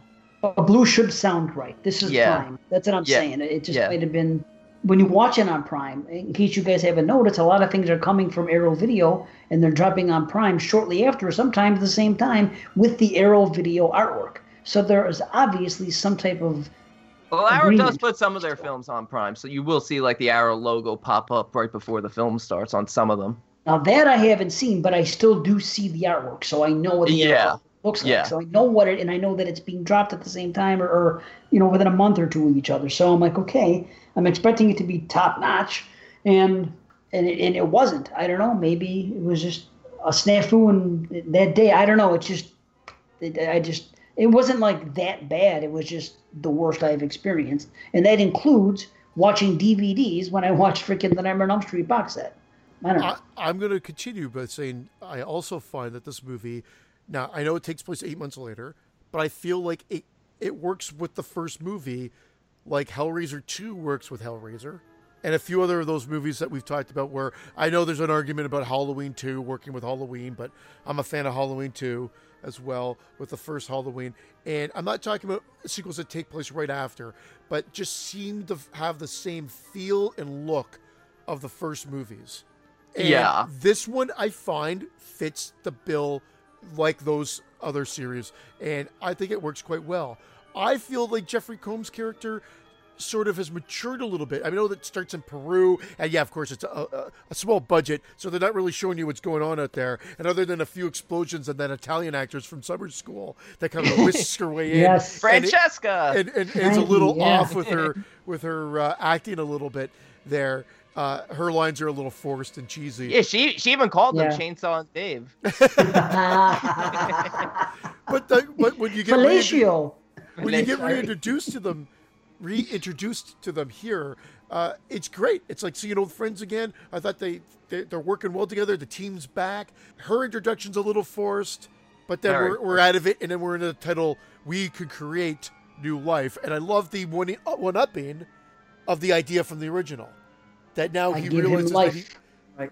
and then you cut to the credit sequence and i thought that was a great way to set up the film and to say we're not going to be more of the same even though they kind of really do create more of the same. I mean that's it's very redundant of the first one even though they reference creating new life and they do create new life ultimately. It does feel redundant of the first one and a little unbelievable and and kind of you got to suspend disbelief. They they escaped to peru to be medics in a civil war and then they return and they're like the head of surgery at the hospital because everyone else is dead Yeah. it's a little it is a little wacky that they're not a little bit more suspect with the investigation even though there's yeah that just lieutenant, just like, the one cop just leslie chapman because Lieutenant. only Mhm. lieutenant, Lieutenant. leslie Ch- he had a great he had, she had a couple great lines too lieutenant Lieutenant Lieutenant Chapman has the funniest part in the whole Yeah. movie, and that's when he puts the dog's leg in his mouth. That is good. I'll tell you this. I uh, I haven't watched this in a very long time, and I always had fond memories of it. Because you know, like when the first one came out in '85, I was at the right age, and that's where. And it's, like I said, we watched that movie all the time. Even in '91, '90, when I was a senior in high school, and we were still talking about it. And that's when this one dropped. And I have fond memories of it. I always said to myself, well. I remember I remember enjoying it, not not on the power of the first one, but I always remembered enjoying it. I'll tell you, this time I watched it and, and I was kind of disappointed. I'm right there with you, Dave. I'm right there with you. I was ve- I was I was not into it this time around. I wanted pre- to be. Yeah, yeah. I, I mean, I'm not, I'm not, I'm not hating on it. I didn't hate it by any means, No, but I no, just, no. I, I just found this one dragged a little. And Christian, you were talking about the the callback to the sideshow being the fact that they found Yeah. Dr. Hill's head at the carnival. Yeah, it, it's kind of funny, but then they return it, and that's to me where one of the biggest issues of the story is. They return Dr. Hill's head, and you know he does have that great, uh great line, West, where, he, where he's like, uh. I don't remember. So that's just it. I don't have any of West's lines. Oh, he, he said, "How did you get?" He says, "How did you get back here?" And then he starts to call. He says, "You're just a deadhead, a nobody." but then they do the whole storyline with with Doctor Graves, and with with Doctor Hill's head, and that just seems to be going on way too long. It seems I like agree. it seems like he's just sitting with his head in that in that uh in that lab the whole time while the rest of the movie is taking place. there's a little bit of there's some timing and some sound design issues and, and i do I, i've noticed that all the time but i don't feel like it hindered my enjoyment again i had a giddy smile like revisiting an old friend again with this one and i know dr dr hill's head in the first one gets crushed like flattened crushed in the guy's hands Oh yeah. but they just re- they say his skull, they reference his skull's been broken, so they do reference it. But I mean, he's brought back, but he's brought back for a reason. When you can work it back into the script eh, to make it work for the fans, I mean, I think they did a great no job issue. with that. I No, think- no issue with that. Especially No. since, like you said, Doctor West got pulled into some sort of foggy abyss and was was pretty much dead at the end of the first one. So well, I mean, the fact, yeah, I mean, it's back. the gore, the gore, they didn't shy away from the gore in this one at all. The effects are just as explicit, I think, as, as the first. The bride is a great creation. The bride ah, itself so is a it's so nasty. It's na- it's creation. nas- nasty effects with, with the bride with with the other uh, inmates. You know, they're drooling and their beards are all filthy. Oh, it's just nasty. And the wife and Well, I mean, I think it's a love note to the first movie and to the Bride of Frankenstein, of course. yes, And that, for that factor, I, I just I really enjoy watching it. Yeah, it, it's got some problems. It, I find like you- like you said, the pacing issues. Like he spends a lot of time with that head, but you know, then injecting the head, and then in this time they they did they they try to change things up. So before they're going right to the the top of the spinal cord, I think, when they're injecting Yeah. the re- reagent, and this one, it's from the heart because the, I think the focal point is that they have Meg's heart, and then that would distribute it evenly through. Yeah, a- another thing, Meg's heart's been sitting in the hospital for almost a year. Okay, yeah, I know. Why just her heart, not her whole body, and whatever. There's some things you just have to accept. I mean, They, they, should have been through the bush. They should have gotten Meg's bush. They have a whole they have a whole room of body parts. Why would they have a whole room of body parts? I love that joke. I, I I'm just okay with it. yeah. Oh, the joke. Thank you. No, Yeah, but yeah, I'm okay sorry. with the body parts. I'm okay with the body parts thing because there were pieces that were returned and they were from that massacre. I can buy into that. That stuff doesn't bother me at all. I just think that the script writing lacks. I think that some things are forced, like the relationship with Francesca and all that, was just like a, a more. And then having him with that, having him with the the other girl who becomes the bride, it got a little Glor- silly. Gloria, the patient. Gloria. dying. Yeah. When Dan Cain just tells her for no reason, I, I feel like you're, you're the Meg who lived. Why would he even say that? They it was such a forced thing. Well, it was Yeah. so forced because she's introduced. She as a didn't live. She was a dying of cancer. Sick patient. Yeah, they needed to establish her as someone that they fought with in Peru somehow, and came back with them, and then fell ill. But I guess they couldn't wedge that in, so they have that whole Francesca thing and. Well, and they should have they should have established Francesca in Peru better because Then when she shows back up, it seems like okay, Dan's finally gonna have a chance at happiness with Francesca, and then all of a sudden Wes shows up with Meg's heart, and he's instantly drawn back to Meg's heart when it almost should have been the opposite reaction. He should have almost been right immediately against it. Or, or yeah, Like, I- or actually, you're right. Get rid of the girl in the hospital altogether. Have Francesca Yeah. show up. She gets killed. They can still use the Meg's heart thing because then he's combining Meg's heart with new girl, and- and not even have this better. cancer I like that even better. in I like Totally. that. That's good. It- that it's is an extra bizarre. female. They, Yeah. they- I don't. I, that's what I'm. As I'm watching the film, that's what I'm thinking. Why? And why would he be so close to her? He's a. He's only crazy. been back a little while. She's a patient. She's terminal. Why would he fall for her to the point that he's going to say, "I always felt you were like the Meg who lived"? All he does is know her from a hospital bed. Yeah. I understand he's a dedicated doctor, and that- that's. They, you know, that was a big, a major thing in the first film, and that's Yeah, his that's- that's character. what I was gonna But you don't profess your love to somebody by saying something like it. Just, it just seemed out of place. The script writing just, just kind of lacked, like, like throughout, and it's too bad. Like I said, there are no lines. I mean, you guys said the, the one about the no body and something else. I literally had like, like ten quotations from Dr. West and the way he delivered the lines and the things he said in the first one. There's none of that here. I have no quotes from any line he has in this movie. Oh, come on! When he when the the bride No. starts falling apart and her head starts falling back, dripping down the back of her back, and he's like, "Make a note of it, Dan." Total. uh, or, like- That was fine. Yeah. like- Tissue yeah, rejection. t- tissue rejection. Like Dan Tissue should have a chance because they're all getting attacked. Uh, again, this is goofy. That was it. This is like a screaming mad George like fiesta, so to speak, like with the, the fingers with the eyeball. I just have a smile on my face. Yeah, it's totally ludicrous and over the top, but then and the reagent spills and then all the rejects come out to play at the end, like the Warriors, and they they uh, they're they're attacking. It's just goofy fun. I don't I didn't take it seriously. I thought again, if you're talking about the first movie being about, you know, the two things going for it were the excessive gore and the uh, the performance by Herbert Russ. I think they give you all of that and and and the kitchen sink, so to speak. Again, I'm not saying it's on par, but I had a lot of fun with the sequel. And you're both I thi- mental midgets for not thinking the same. I think I think Dr. Hill has the better one-liners in this film, but I do. Dr. Hill does have some good ones. You're right. Come on, stitching the bat wings to the side of his head so the Yeah, head can that's- fly that around. was great. That's ingenious. So there's might be I agree. lazy script writing on one side, but then on that, they they they upped it there. I thought that was a great idea. It's off the you wall. stupid biped. yeah, you biped. you stupid biped. That's such a- Oh, he is good. You're right. You know what I really can't stand is the cop uh, and and his and his ex and well his wife who passed away. He, killed his wife. I understand. I'm talking Yeah. about in the third act when they become zombified. They could have been cut completely out. Yeah. They- that is the that is the type of horror comedy that's just too goofy to me. That I just can't stand when they show those two fucks walking around like Bud the Chud. It was awful. It was weird because that felt like almost like a storyline that they were trying to make a little darker. Like, oh, here's this corrupt police officer that actually is responsible for the death of his wife. Right, but it was And- too but, goofy. But it was it was very goofy. But I do like when he kills Francesca's dog.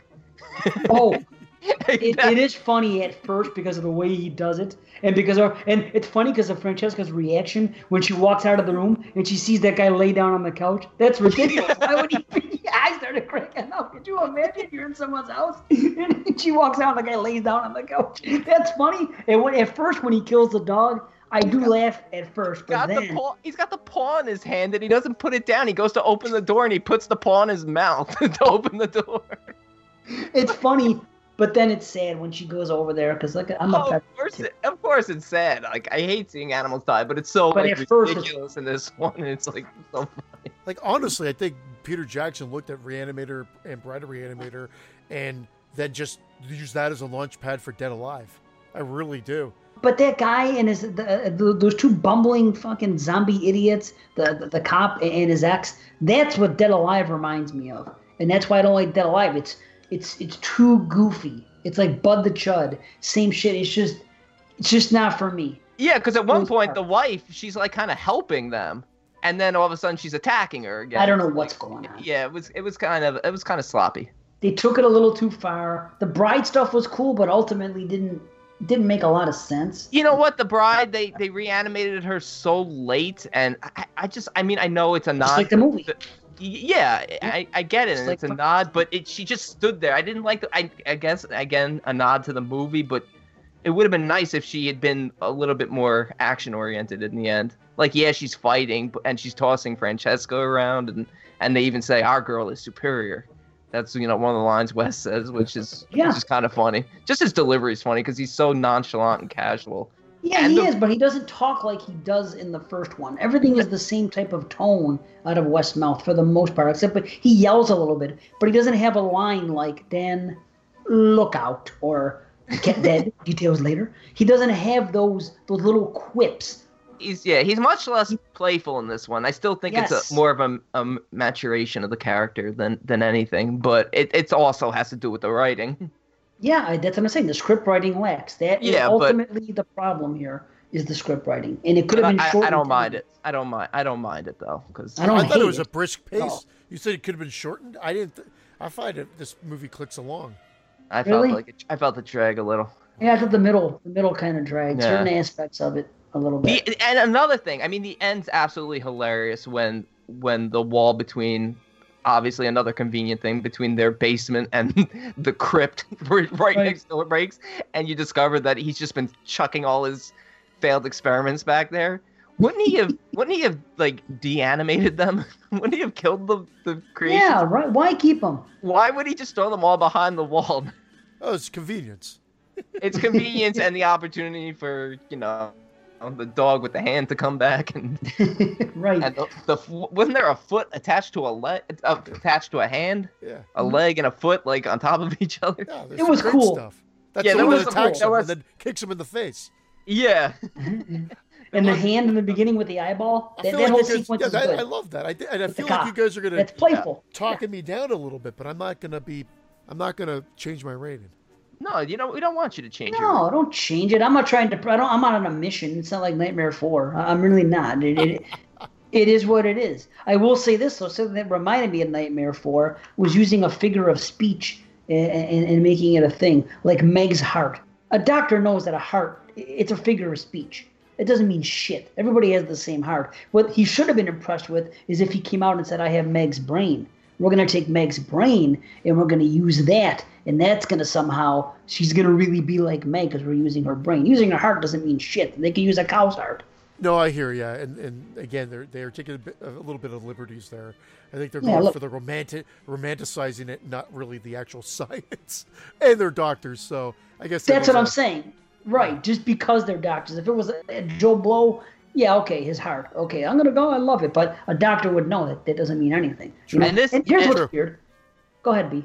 No, I was gonna say this uh this particular film. I watched the unrated version, and you could see which scenes are are put back in there. Yes, I noticed that too. Yeah. On, on the um on the one on um Prime. Yes. Yeah, it's it's the same with the Blu-ray release. I guess they couldn't.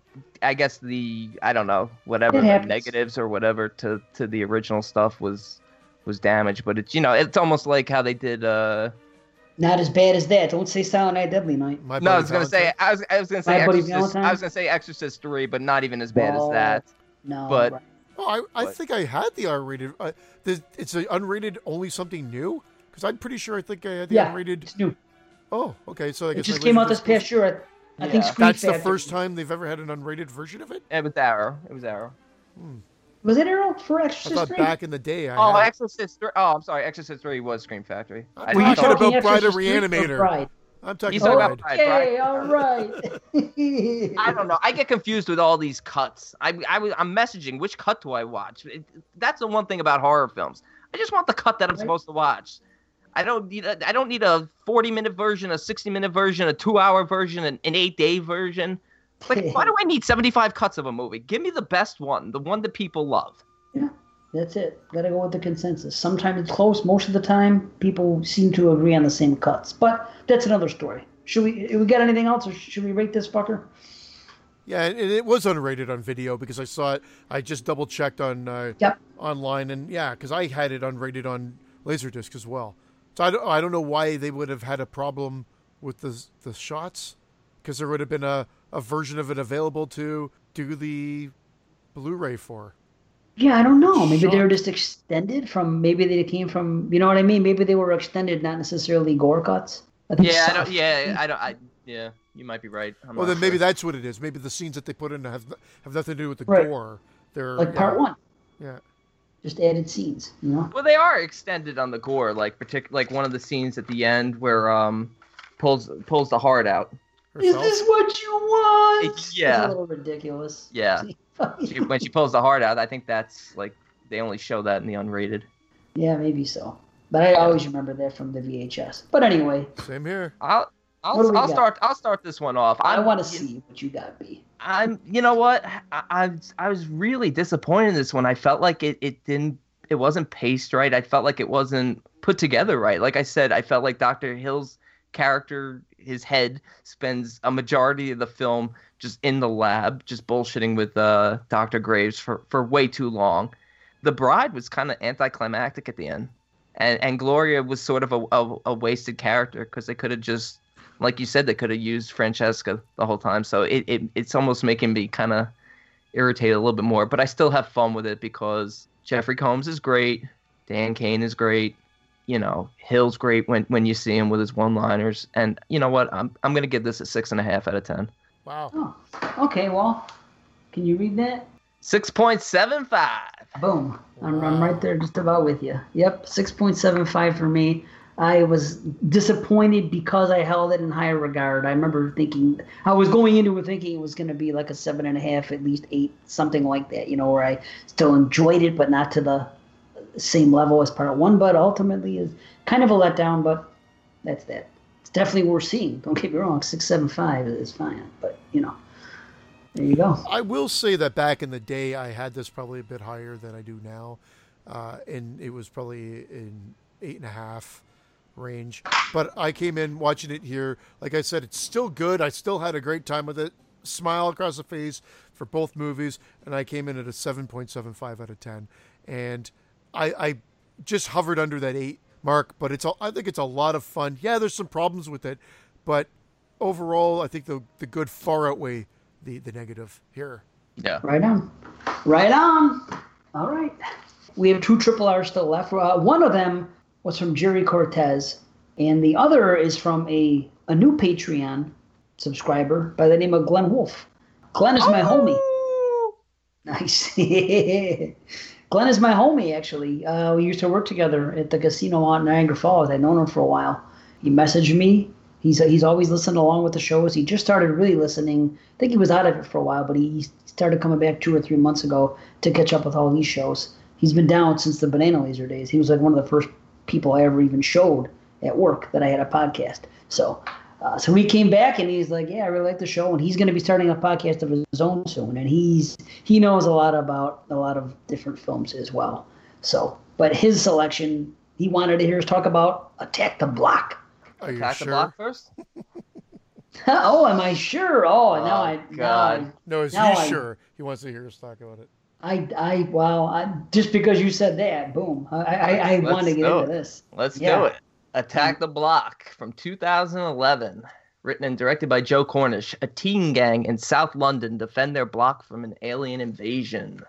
All right, I never watched this. I didn't think it was horror, and I, I, I thought it was horror. I never watched it because we discussed it on the show. I thought it was a funny title, and I figured out why later on because I, I was comparing it to uh, Stomp the Yard. Yeah, you, th- you thought it was a dance movie. I thought it was a dance movie. Attack the block. You know, someone someone's foot coming down, a big dance off going on. But anyway, we we've made that joke here and everything else. And recently, I found out that it was a horror, or I've heard many people talk about it on horror podcasts. I'm like, well, must be horror. So when Glenn messaged me and goes, "Is Attack the Block horror enough?" I, without baiting eyelid, I said, "Yeah, yeah, it's of course." you didn't even see the movie. You're just like, yeah, it's horror. Well, because everybody talks about it in, in horror circles, so why wouldn't it be horror? You know what I mean? That, that's why I felt weird for not having seen it. But anyway, I don't think there's any question that this is horror. And I can't wait to hear someone tell me it's not, because if this isn't horror, then then Shaun of the Dead isn't horror, and freaking Cloverfield isn't horror. I think It's- Christian's about to tell you it's not horror. I, I want to hear it. No, I'm not going to tell you that. I just don't. I just don't like the movie.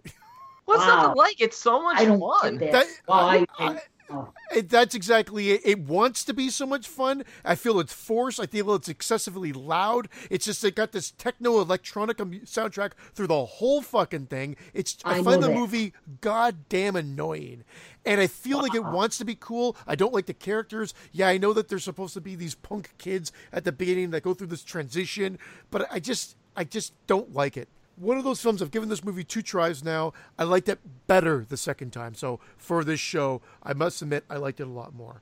But my wife and I both came away from it the first time saying, "Wow, that was just eh." And I, and so I did I did step up a little bit, uh, but it's kind of like in that um, don't breathe split uh, area for me where everybody's blowing it and loves it, and I'm just like I just don't get it. I, it should be something I I feel like it should be something that I love. However, it's just the way we're introduced to the characters, what they do to a woman, and then I know that their arc is supposed to be that they're overcoming it, but I don't actually really think they they do. They're no, they don't overcome their arc because I really think, with the exception of Moses, these kids really aren't that bad. And Moses is the most conflicted of all because he's kind of doing what he has to do to survive because he's sort of on his own, as we learn. But in terms of them robbing, uh, what's her name, Sam, Jodie Whittaker's character, Jodie Whittaker, who I, I love. I'm a big fan of hers. I watch a show called Broadchurch that she's on, and I, if anybody's a Doctor Who fan, she is the first female Doctor Who now. Oh. Yeah, the lead, the girl who's robbed is Doctor Who now. Bill Bill uh, Bill Castanelli loves that.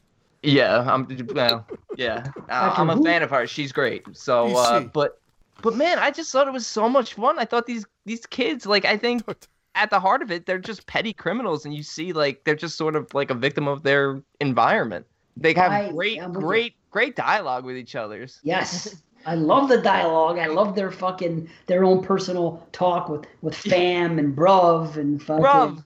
I fell Moses- right into Moses that. got I'm gonna start by using Dobby. that shit. Mo- Moses got shanked by Dobby. Dobby, yeah, the house elf. Yeah. Oh, everything about what you guys are that? saying, I'm sorry. It was Yeah, just so damn annoying. Do people No, pick I on you it. because you, you say uh, A or fucking something Canadian? They can't help that. It, it's their lingo for their, their their their gang in London. I found it. I don't want to say fascinating. That's too much, but I found it interesting. I- Wait, he- one of the kids says testicles. If they Yeah. cut out those three gore scenes, if they cut out those three gore scenes, it wouldn't even be. It would be Men in Black. It would be an action. I find it more enjoyable. I find it more enjoyable than Men in Black. Oh, I, I don't like Men in Black either. I'm just saying that's what it is. But they put three gore scenes. If those were cut completely out, I could even uh, easily argue that it's not a horror movie. That's just a bunch of aliens and a comedy action about these kids trying to fight back these aliens that landed in their neighborhood. I just thought it's cool they didn't shy away from killing off some of the kids. You get Nick Frost also in here, who's sort of like our comic relief. Oh wait, which guy was Nick Frost? Oh, was Nick he the, Frost- the stoner the- guy with the? Yeah, the stoner long- guy with the long hair. Yeah. Oh, it just occur- occurred to me now that it had to be. Wow, he plays a similar part in Shaun. Yeah, and you got um Luke Treadaway, Harry Treadaway's brother. His twin brother who plays uh was it Brewis. He's Brewis. hilarious. Yeah, Brewis. I just I don't know. I really like the. There's a lot of characters in here. Oh, guys, really- I'm in the minority here. I know a lot of people love this movie. Hi hats. Hi hats is cool. That whole situation and that, all of them. I, I think my favorite Probs, character. Probs and Mayhem, the two little kids. Probs and Mayhem. yeah. They come in at the end and they get the kid that's trapped up in in that thing. What's that yeah, kid's name? Yeah, Forget Biggs. Biggs was in the bin the whole Biggs. movie. Biggs. How about when they kill one of the things and they're like, "Man, that's blacker than my cousin Femi." That line was Oh, good. That was a good one. About what? You trying to get him naked? He told them that one probably told him the chick took his clothes off. Oh, What's that kid's name? He's my favorite kid. It starts with a P, I think. A pest. Pest. Yeah, I think Pest is my favorite character. I like yeah, all his Pest, dialogue. Pest had a lot of uh, a lot of dialogue. It's just witty dialogue. It's it's like what I said about that one film where everything lands for me uh, from this year, Dead Shack, where ev- everything that comes out of their mouth uh, lands. All, all the stuff that's supposed to be funny is, and that's how it is. But it isn't like ha ha funny. It's just it's like clever, witty dialogue. It isn't. You know what I mean? It's like ball busting. Type. It's it's that British I- I don't. That I, I find that British humor is like that. It's much it's much more clever. Oh, I love British humor. Yeah, I usually don't. It- it's funny. I I, don't know how- expected I expected you Well two to be flipped on this. Well I expected you produced. two to be flipped. Definitely well produced. My only not. I will say this though. See, I didn't like that it was non-stop loud techno music almost throughout. It could have been scaled down a bit. I, That may I have, agree with that. that may have elevated me a whole point more. That's how annoying I found that was. Wow. For Were you the listening in your headphones? Would you Yeah, have earbuds? on? actually it was, Oh, yeah. That'll add to it. Okay. Yeah. I didn't. I didn't. But maybe if I did, you know what I Well, mean. I I could couldn't convince my wife to watch this again. When it first came out, I'm like, I could not wait to see it because of how much buzz it was getting. So then when we put it on, I'm like, oh, that's it. She actually checked out well before the movie, uh, probably before the second act, uh, and I stuck with it for the whole thing. And I said it did, it did get better. There's there's some good stuff here, guys. I just like I don't want to sound like an asshole here. Like it's just this movie. I'm trying to go through it all because everything that I feel like I should love with these type of movies would be in this in this film, but I just didn't like the characters. Wow, I love the characters. That's the, The, difference. the characters is the best part. If, if you take Yes. the characters out of this movie, it's it's, maybe not- a little too it's a little too simplistic. I, mean, the creatures kind of just look they look okay. They're, they're like big black fur balls with green teeth. But the movie is simplistic. It- It's The just teeth are cool. Literally The teeth them- are cool that with the green shine. Yeah, and then. I- them chanting Moses at the end is just kind of forced and just seemed like Aw. yeah. I It love made it. It's sense, the though. block. He had the an block, arc. The block sticks together. Right, and he I had an arc, if anybody, and the block does stick together. And at first they were busting his balls, even the girls and all that. They were messing with him. And why is he always got to be doing this? And at the end, he had his arc. He freaking came around and did his thing. Yeah, he did good. He redeemed himself in the end. He did redeem. Yes, himself. yes, he absolutely. This Well, is a character-driven movie, and obviously you said you didn't like the characters. So honestly, say no more. That, that there you have it. I happen to like the characters. It looks like B did too. And most and most what it- people do. I'm in the Yeah. minority out there, so I just it, something did not click with it. Maybe it was to the pacing again, the music. Maybe I just got annoyed. Uh, but I you tried need to go with- subtitles. no. You Oh, know, I'm you gonna, st- I'm gonna start. Oh, A, maybe you need a problem. subtitles. I'm gonna Yes. start a new. I'm gonna start a new saying now. You need subs. See your review of this. You're acting like a hi hats right now. You're you're acting like a real hi hats. No. I like fair. the discovery of why the aliens are are chasing them. It's very simplistic. Yes. And it's awesome, and I like, I love that ending, and I love that they do it in slow motion with it. I, I didn't mind the music; it, I didn't really pay attention to it that much, so it didn't bother me as much. And this one clicked along at a super fast pace. I agree. It was a perfect pace. It was Yeah, this one fast, was this one was real short, and I like that. I like horror movies that are you know 80 minutes in and out. and you had enough time for character development and for Yeah. characters to be introduced and you know what i mean and and and have have bonds form by the end of the film and, things like i you feel like you're in that world already it's, it's one of those films where you're placed in the middle of something and what you hear the way they relate to each other and the way they talk and you know he's got bear stuff in there you know and you know basically bear is what we would say for mad like mad loot you know Yeah. Bear. you know what i mean I, and you know like uh instead of saying word they say trust that's gonna be my new thing i'm gonna start saying trust you know instead of word I hear, I hear you, bruv. Right, right. I'm off yeah, the watch out, fam. I'm off the show.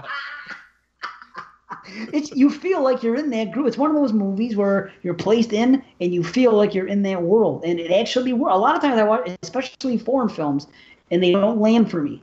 And this one did, and I was not expecting. I had zero expectations going in. You guys know that. Attack the block. I'm always making a joke about. It. I didn't know the first thing about it.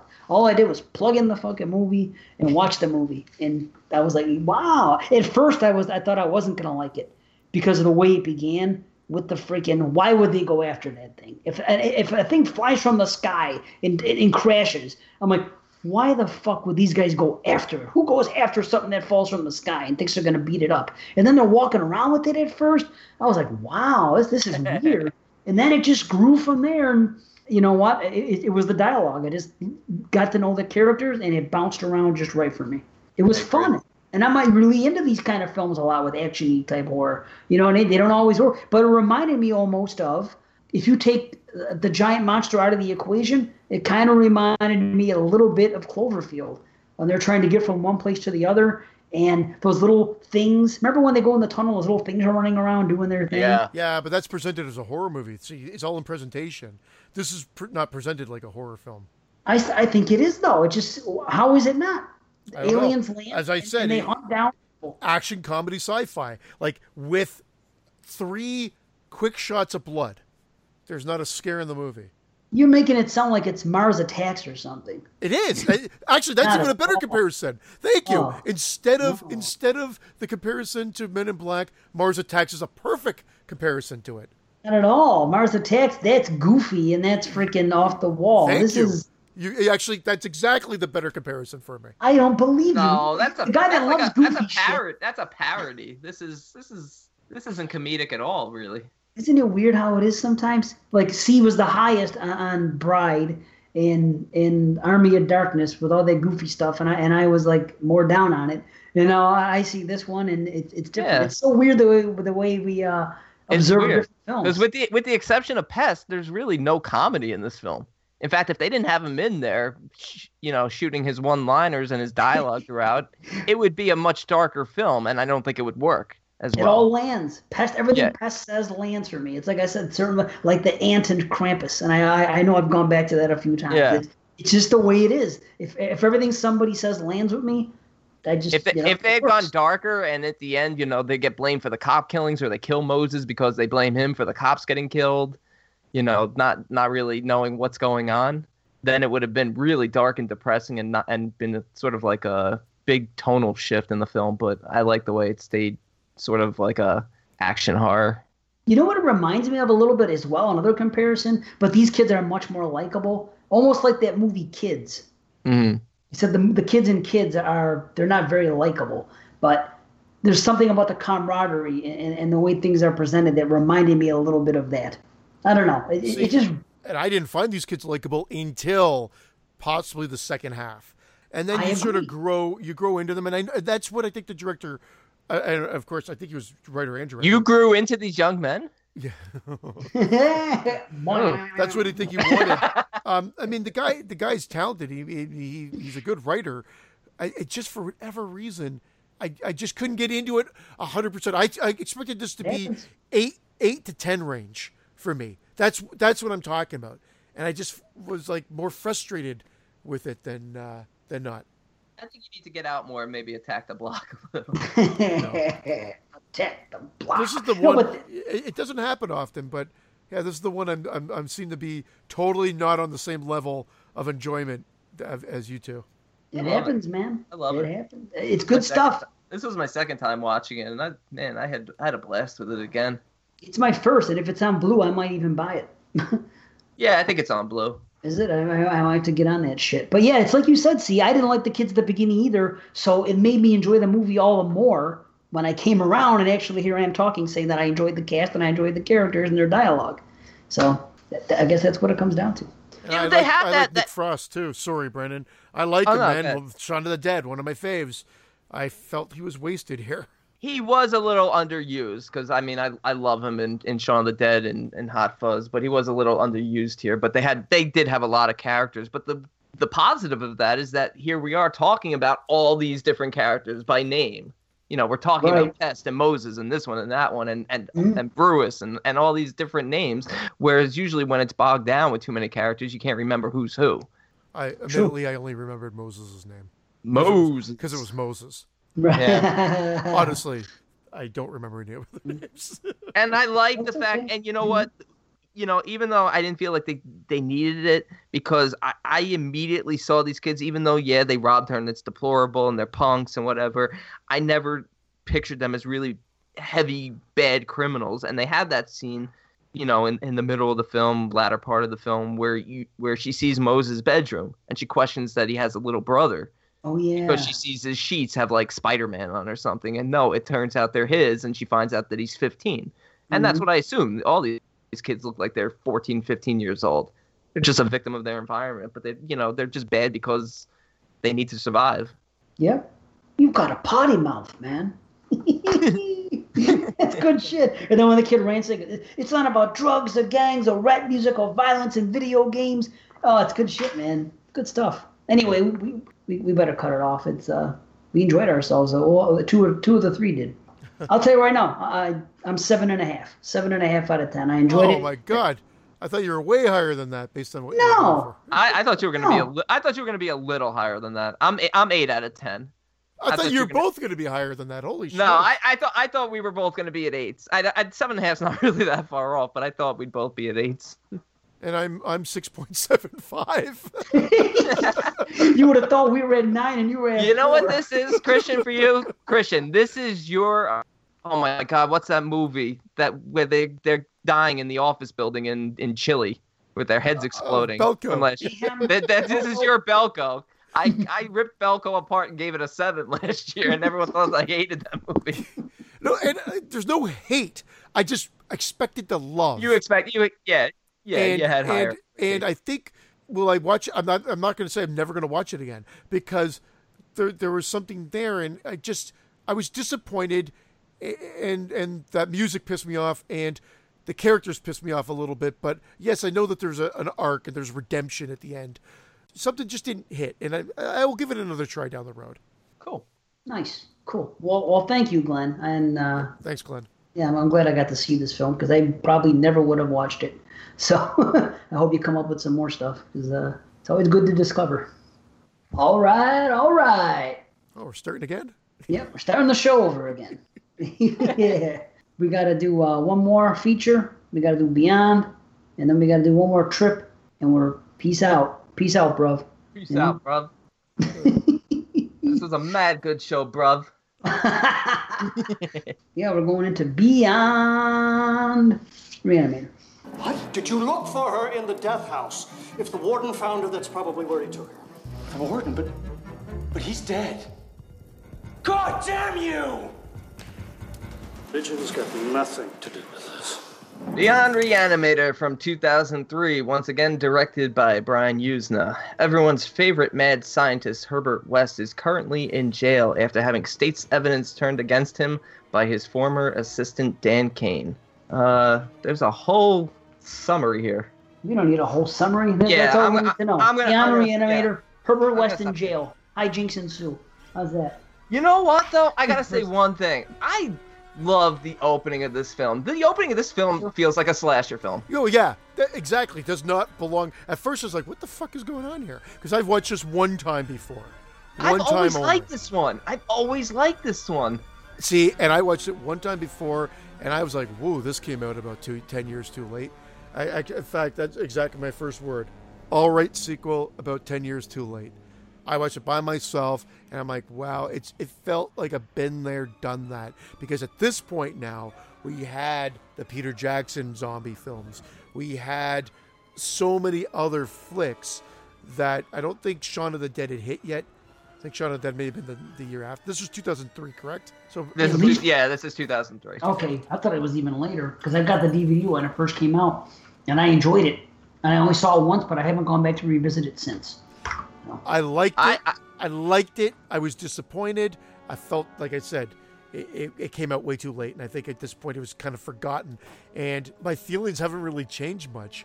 Great production value. I Yeah. love the jail setting, but I found a lo- everything else kind of forced. There, there were some mm-hmm. things I didn't like about the film, particularly with the exception of two characters in this film. The acting is really bad. I noticed something, and I never, ever, I'm never one of these people that say I don't like the way somebody's accent sounded. Most of the time, I don't even know if it's a foreigner. Like I always find out later. Like I listen to a podcast, I go, "Oh, so and so trying to sound American was awful," and I was like, "He's not American." I never pick up. But as I'm watching this film, when that chick comes in, the the main girl, what's her name? Laura. Laura. When she comes in, she's she's talking. I'm like, this girl is definitely not American. I gotta look her up. So sure enough, I looked her up. Born in Madrid, Spain. Like okay, I never catch on, but I knew her, she her was accent. trying- Her accent comes in and out. Is that what you're gonna say? Yes, it, Yeah. well, just you could tell that she's putting on a, a, a fake English, act, that she's not from America or, or North America. And, And, I'm you- like, you know, I you know up on it. Something. And you know something? Uh, because I noticed that too. She was still one of the two people that I thought were decent enough in this film. Her, her and Dr. West. I thought the kid who played Howard, the guy who Oh. played Howard, was just Dreadful. over the top dreadful, and it should have focused more on Herbert. But that opening scene is just awesome, and that, I, that- yeah, you know Oh. what I thought it was gonna be? They were watching. A, I remember this took place in prison. That's all I remembered. I thought that they were gonna be watching a movie in prison. That's what I thought. I honestly thought it was at first. I And love it. I didn't remember it either, and I thought that the they stole like a, a, a special effect from Return of the Living Dead three, which Brian Yuzna also directed, and I honestly thought that that no jaw zombie thing was like a stowaway from that. It looked like what's his name, Doctor Tongue from Day of the Dead, the guy in the beginning. and that too. So, Yeah. yeah. So yeah, it was a cool, cool opening. I don't know about him keeping the The needle reagent with for the 13 years. reagent, and then being so fixated on seeing a guy being put into a car. I guess he followed the case, and and Well, he was he was fixated because his sister got killed. So I thought Yeah, when they makes get to the when they get to the prison, it's going to be a whole revenge thing. But when it gets to the prison, and the prison setting's awesome, and what ensues, I thought was a lot of fun, and that's why I really enjoy this film. But what I thought it was going to be was a revenge story, but it's not. He wants to work with Doctor West. I, I don't un, I didn't really get that motive, but I, I really enjoyed like Laura's character, Elsa Pataky. Man, she is stunning. Oh my god. she went on. She's like Fast and the Furious fame now, right? Oh yeah, and she's Oh, married is she? to she's married to Chris Hemsworth. She's been married to Thor forever. They have like three kids together. Oh, I, So I don't know if she does many movies, but she's married to Thor, so they're doing okay. I thought you guys complained about the pacing in the last one. I thought this one had pacing issues. Uh, like I said, it looked good. Long. It looked good. It was way too long. Oh yeah, oh, again, a Four little- hours welcome. Could they couldn't they come out with a better nickname than Ratty for the rat? rat. I just complained. He's a fucking imbecile in prison. Of course he called it something stupid. Ratty. You know what? You know what? Kissing though? was the worst. Why would You know you, what trust a rat to kiss him? You know what the that. best part is though about this one is that finally they're developing the reagent story further because he's finally been able to now now the story is he's been able to neutralize the behavior with this. NPE.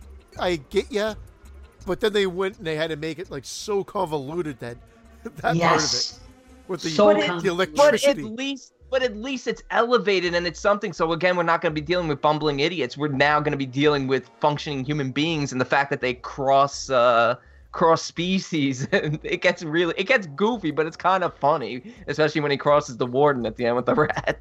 Yeah, but it didn't make sense because the warden came back in two people. He came back as himself, and then she was half of the girl. Because the person, I- oh, yeah, Because he, he used the uh Nanoplasm. I he know. used he used his nat the warden's nanoplasm on Laura, so part of his behavior went into her, which is why she was so psychotic at times because he was a psychotic warden. I'm getting dizzy used- just hearing you say it. It- it and then much. she used the Ratty's Ratty's uh, nanoplasma on the warden, and he became ratty and psychotic. Oh, it, it was too much. It, it, it- honestly, a movie like this, dumb fun, if you will, gory effects, whatever. Which most most of the effects don't landed. That's fine. But movies like this don't need to be convoluted and complicated. And they tried to over-explain things. This is not that type of movie to do it in. How do you have two other films where we understand exactly what it is, and we get to this third film where it's a foreign land and everybody in this movie is is, is Spanish, it seems, and it just seems a little bit.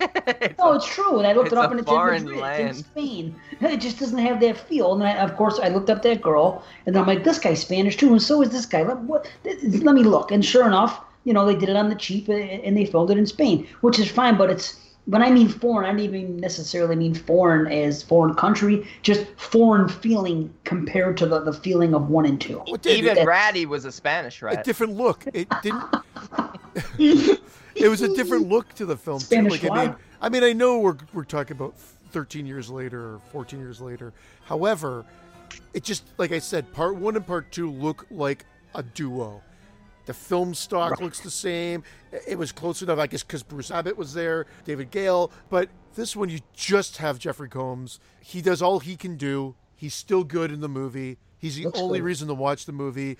The effects I thought were a little bit more sloppy in this, and I felt like it's just uh, again. I said this a lot tonight. I feel like it's a cop out, but I've been there, done that. At this point, we had seen everything, so everything that was just seemed kind of ho hum. The half Which man. now did you like? Did you like the Moses better in this movie or the Moses from Attack the Block better? or Moses from the Ten Commandments.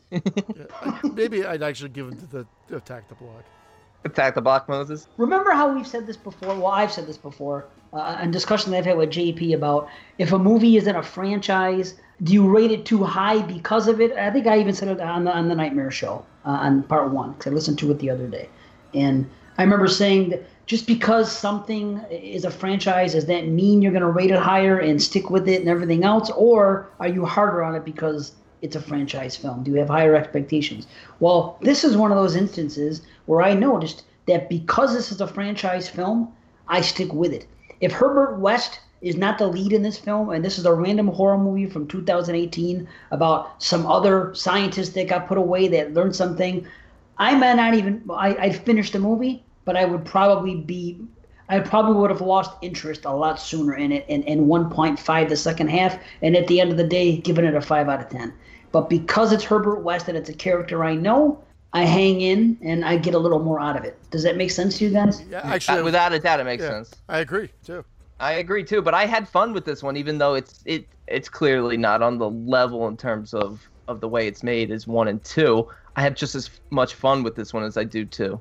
I felt there's a, a pretty steep drop off. in the third act. By the time it gets there, it wears out its welcome, and then it makes the crime of stuffing too much into the third act, it, which is kind of a staple of one and two. One and two are known to have those off the wall third acts with crazy shit. This takes it even a step further by having all kinds of crazy zany shit happening and then over explaining all this shit with nanoplasm and this and that. Like I said before, it's it's too convoluted. It's it's too much. It ends up being a shame because if you were to spread these gags that we see in the last 20 minutes out throughout the film, paced better, like let something that happened in the third act happen in the first, another one in the second, something where these good gags and these good effects were spread out a little more and and just was written a little bit differently, you could have had a better film. I just think that it was just ill paced and and on top of it, it took too long to get to that stuff. That was my problem. It's not a bad movie. It's just it's almost like a wasted opportunity, and it's almost like they, they did the same shtick that they did with one and two. Of course, they bring in this new guy and they make him have a love interest in that girl, and the, and he even says it, and you know it's going in that direction. It's like, oh, she's trouble, or what is the line? I think I I might I might might I think I. You're I moit. I I moit. might. I moit. I might have written something down when he said something about the girl being something or other, and she's gonna be. Uh, I forgot what he said, but West says some comment like, uh, uh, "She's gonna be trouble," and he's like, "Of Yeah. course she is." Something along those lines, and it's like, and sure enough, she ends up being a distraction for for the, for the guy because he has a love interest all of a sudden, and it figures in. It's like C's been saying, been there, done that. It seemed like that was forced into this film. It didn't have to be. It's almost That's like, these, okay, that's what these films are, though. Yeah, but it's like not Dan Cain anymore. Eh, They don't have to do it. You know what I mean? It's like they have a check mark a box and they want to, okay, love interest that, that's going to cause more trouble? Check. This is going to happen? Check. Crazy fucking third act? Check. I understand if it's formulaic like a Friday film or something like that. It seems like this stuff was forced this time Uh, instead of being natural in the script. That's I, all. I, I see a little bit of that, but at least they elevated. I, I know it's it's it's a it's messy and there's a lot to it, but at least the reanimation process is expanded upon, and it's sort of like multiple behaviors happening now, and the whole idea of the warden reanimating the death row inmates so they can suffer forever. It's kind of like haunting, and then they have you know the funny lines in there, you know.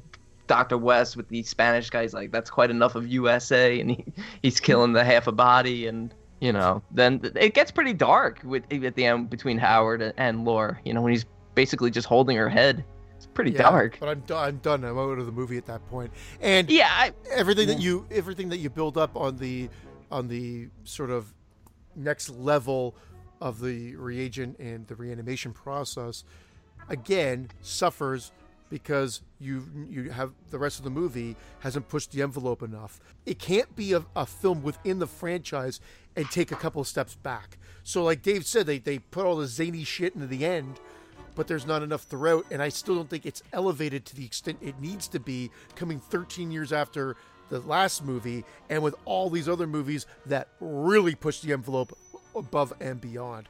So where Reanimator came out in 85 and Bride in 89 slash 90, they still pushed the envelope and they were introducing stuff that you really hadn't seen before. And that's why I think uh, I, I hold them in a higher regard. And then this one is just like, yeah, ho hum. Saw half guy and Dead Alive back in like 93. Hmm. right. You know, I don't and, know. and and so it just the story elements weren't enough to like overwhelm me, I guess. I couldn't keep up. Everybody kept dying and coming back. Yeah, see, I like that. I thought the wackiness of it kept me in it because I wasn't taking it too seriously because I thought the acting was very off, especially from our lead character, who's who's Howard in this. He seems to he seems to be more prominent than even Doctor West, which I thought was maybe a little bit of a mistake.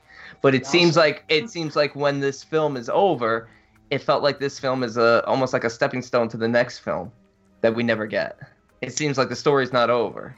It's too bad. They're probably hoping that they're going to do another one. I don't. I guess Yeah. this didn't perform well. I. I, I don't think it. I'm Did. I don't think it did. I don't think it did. And you- you're probably right about the timing. I didn't realize this one was. I don't know why I thought they were all pretty close to each other in terms of release. I didn't realize this one was 2003. Yeah, I remember when it came out, I was shocked because it came was direct to DVD, and all of a sudden, wow, Beyond Reanimator, and I bought it and uh, I watched it with my friend, the same friend that I watched the, originals with when they came out way back in the day. So, and I remember we watched it and we actually had fun with it. But I, I still have might have been fun with it. nostalgia. and I, I still rate it probably higher than I should, but I but I have I still have a lot of fun with it. I just get confused. It gets it, it's it gets a little too too hokey for me, too zany, too confusing on top of it, you know. And And I don't say- know. You say I wasn't confused by it. I just I felt was. like It was a missed opportunity. Yeah, there, there could there could have been a better story within the jail. It could have been a more revenge oriented story. You know, this could have been the end of Doctor West. You know, especially I mean, I know you they don't plan on ending the franchise at this point, and you know, if it's successful, they'll keep it going. But this could have been an opportunity for Howard's character to actually get revenge against Doctor West and and ultimately defeat him in the end. But he immediately shows up and just wants to work with him, and immediately tells him, "Oh, you're the one who is responsible for the death of my sister. Yeah. I want to work with you." Like it just, and here's the reagent from 13 years ago that you dropped. Well, he's curious. Maybe he figures he figures, you know, Yeah, but there- bring there- someone there- back to life. there is definitely a better movie in there because I talked about mm-hmm. it with part one when we were doing it. Like it felt like a little bit of almost like like two movies, like a serious movie and a comedy movie. And I talked about how maybe I would have liked to have seen the darker side explored more, but then how it would have taken away from the comedy. Whereas in this one, there's definitely a better story, but what we get is still enjoyable and to me just as rewatchable as as part two was. Yeah. Yeah, no, I, I I can't agree with that. I get I'm bored by this movie. I think I'm kind of in the middle, you guys. Uh, it's uh, I don't know. The one thing I do like is that it finally worked. It didn't last. It worked for a few seconds, but they injected somebody and they came back and they were speaking like a normal person. Just for a few seconds, then I went to shit. But that was the first time it actually worked, and I was like, oh Yeah. wow, look at this. That's something. The you know? evo- the evolution of the reagent. That's a positive about the film. Yeah, I, I do get that. I do like that the evolution of the reagent that they have to keep adding to what they started with, and and I dig that. But just And I feel like they tried to get they tried to go back to the the more the sleaze more uh, of of the first one. I just don't care about the warden and this character and bark like a Oh. dog, and all. I just don't give a fuck about it. It's like Yeah. Human Centipede three. yeah, well that's that's the problem is some of the performances, including the wardens, who's kind of a pivotal character in this because we're supposed to really hate him, and we do because he's a piece of shit, but he's also not the best in terms of performances. That, that I wonder if, if the performances were better, if this film would, would play better, the way it is now. I don't know. Might help a bit, but overall, I don't know. Maybe if Leslie had shown back up. That's Lieutenant Leslie. well, I'm I'm curious to see where we land on these ratings. I'll go right ahead. I'm not nothing major here, but I'm, I'm going to come in six point five. Okay, I'm I'm a six. I'm a six. As am I. I'm a six as well. But just said like Brandon was so much higher again. right. That's why I said. I felt like I could be easily at a five because I consider that an average movie, right? Just blend by the numbers, and that's kind of how I I talked about it. But there was enough, I guess, enough of a a boost just to get it to that six level, An, enough of enjoyment. Again, maybe Jeffrey Combs. Yeah. And again, maybe that franchise factor that you brought in, because if this was anything else, I think it would have been a five or yep. possibly mm. lower. So I think Jeffrey Combs, that's how much weight he brings to it as the actor, as the character. Yeah. And for me, I was gonna say one of the things I've been doing, especially of late, and uh, and that's I don't I don't have set ratings. I don't have anything written down. I don't have my ratings for the movies. I have a ballpark of where I am, and to be honest, it went up on part one when we did it because I, I usually like to talk about when we talk about it is when I start to realize if I like it a little bit more or start to or I like it less. And it actually went up for the it actually went up for part one and it went up a little bit for part two and went down a little bit for this one. For my ballparks, I was originally eight, uh, six, seven, and I went up to nine, six point five, and came down from a seven to a six point five on this one. Now, to me, that doesn't really make much of a difference. It's still, I still enjoy it, but talking about the missed opportunities and the potential there always makes me want to drop it even more when I when I think back about that. Well, that's the end of that, huh? We all we got to do is a triple R, and we out of here, man. You know what I wanted to mention was that we, uh, speaking of ratings, and uh, I put up that post in the group page. I just wanted to, to mention it real quick because it ended up being closer than I thought. I thought I was going to get buried. Because... I, didn't, I, I didn't think so. Not not because you're Dave Z, but because I really feel like a lot of people share your opinion on part four. I just have always felt that I'm I'm like the, the voice that forget everyone loves it. And I've always felt like the bad guy because I, I always am the one that shits on it. But if I look at it right now, it says here's what we put on there. And I, this is what I said. I've had two to three people comment about agreeing with me on a Nightmare on Elm Street 4. I think I'll lose the vote, but what's your opinion? And the, the choices were good entry, agree with Christian and Brandon, jump the shark, agree with Dave Z. And as it ended up right now, you guys have won 72 to 60. Or no, 74 to 62. Either way, a difference of only 12 votes. I Not haven't bad. voted yet. Make it closer. closer than I thought. Not 50 50, but more like a 60-40 type deal, if you will. You know, and and you know what? I can live with that. At least I know I'm not uh, alone on that island because sometimes you feel like you are, especially when everyone loves something and you're the one that doesn't love it. That that happens. But anyway, just thought I'd point that out since we were talking about ratings and all that stuff and talking each other up and down. I was going to say I couldn't talk anybody down when I when we talked about Nightmare Four, but whatever. it is talk, what it is. You talked me up. That's funny. Okay. All right. We got one more to go, right? One more triple R.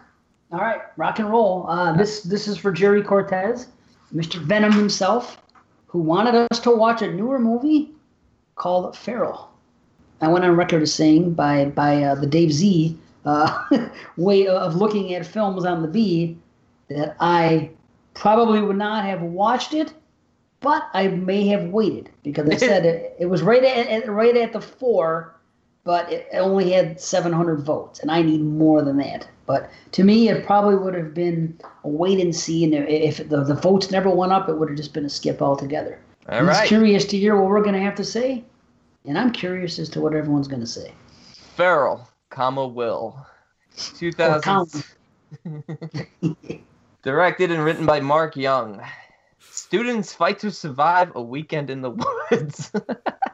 that's the description on the B. Nice. That's that's Good. how much that's how much this movie's hated. That like ah, students fight in the woods. Here's, okay, I, I could put it in simplest terms. Watch Evil Dead instead. well, I agree with that statement. I don't think it's Evil Dead. I mean, it's so generic. Every cliche is played with here. Every cliche.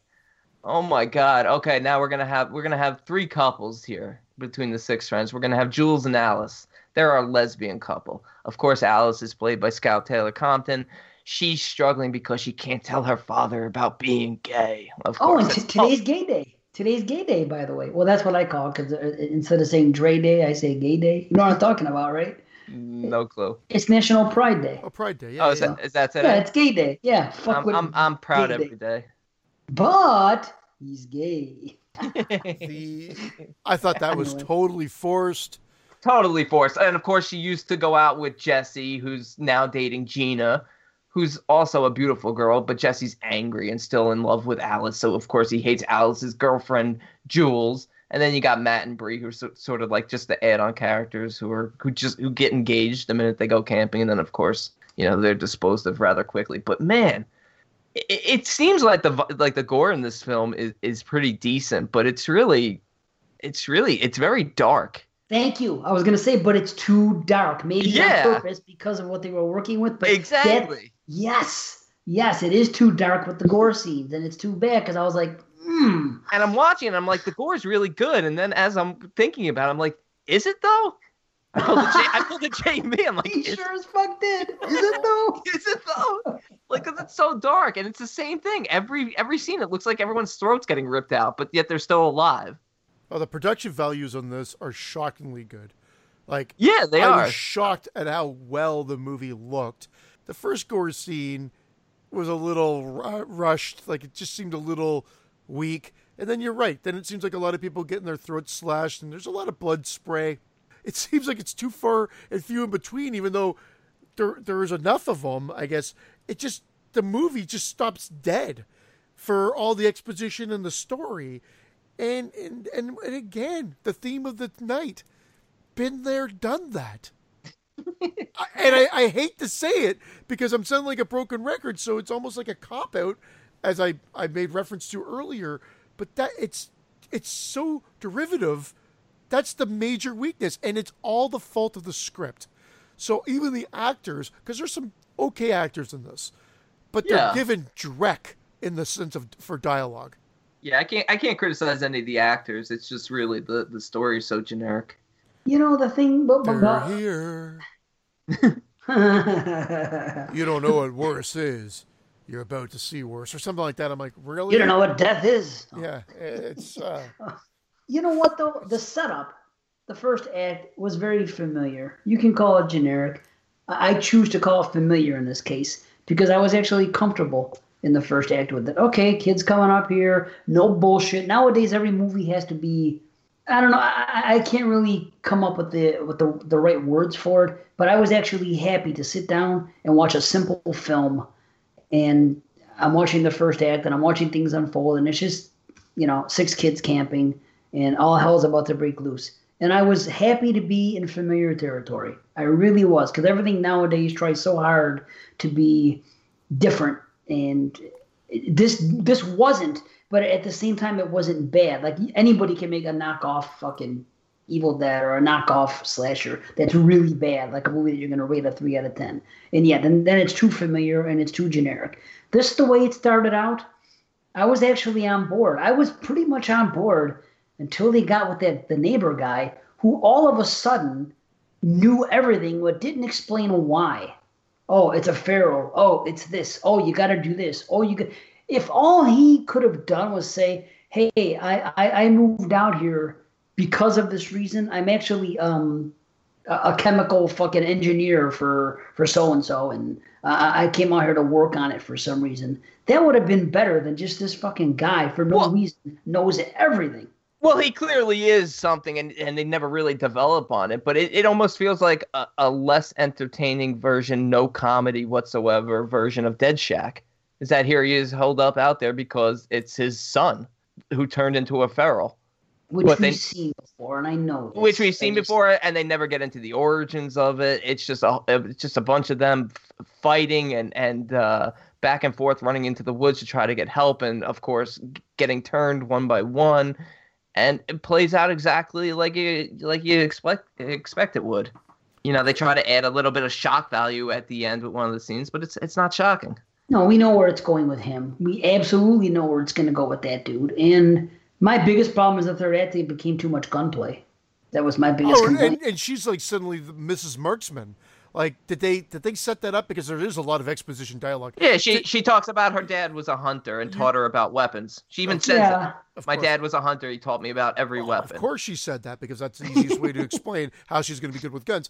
Dave, you did mention, and I, I know what you're saying about the beginning about it being comfort food almost based on the fact of how they set it up. The downfall is they do do a new OVO thing. If that was old school, they'd just be talking about trying to get laid or doing this and the other thing or, or something else. And it's all exposition set up as faux character development to make these characters more three dimensional, which they're really not.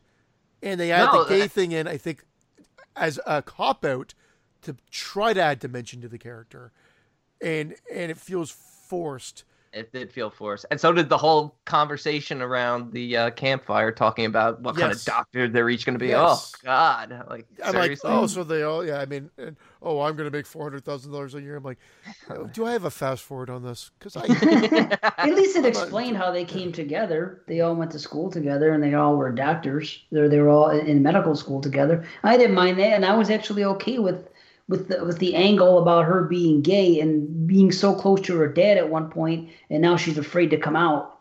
And well, she's I so was close to actually her dad, she shouldn't have been afraid to come out. you know what? You know what? I Uh, could, I could, I could buy that. But you know, if where it f- fails is that the ferals are just the, the makeup on them is just terrible. It's just they look like uh, Oh, really? they I don't look- think it's terrible. they look like anorexic vampires. Actually, I, I will agree with Dave. I didn't find any fault with the makeup uh, on I that didn't at like all. it. I didn't like. I didn't like it. I I- thought no issues. Specifically, Talbot's son looked awful. You couldn't really get a, a feel for what he is.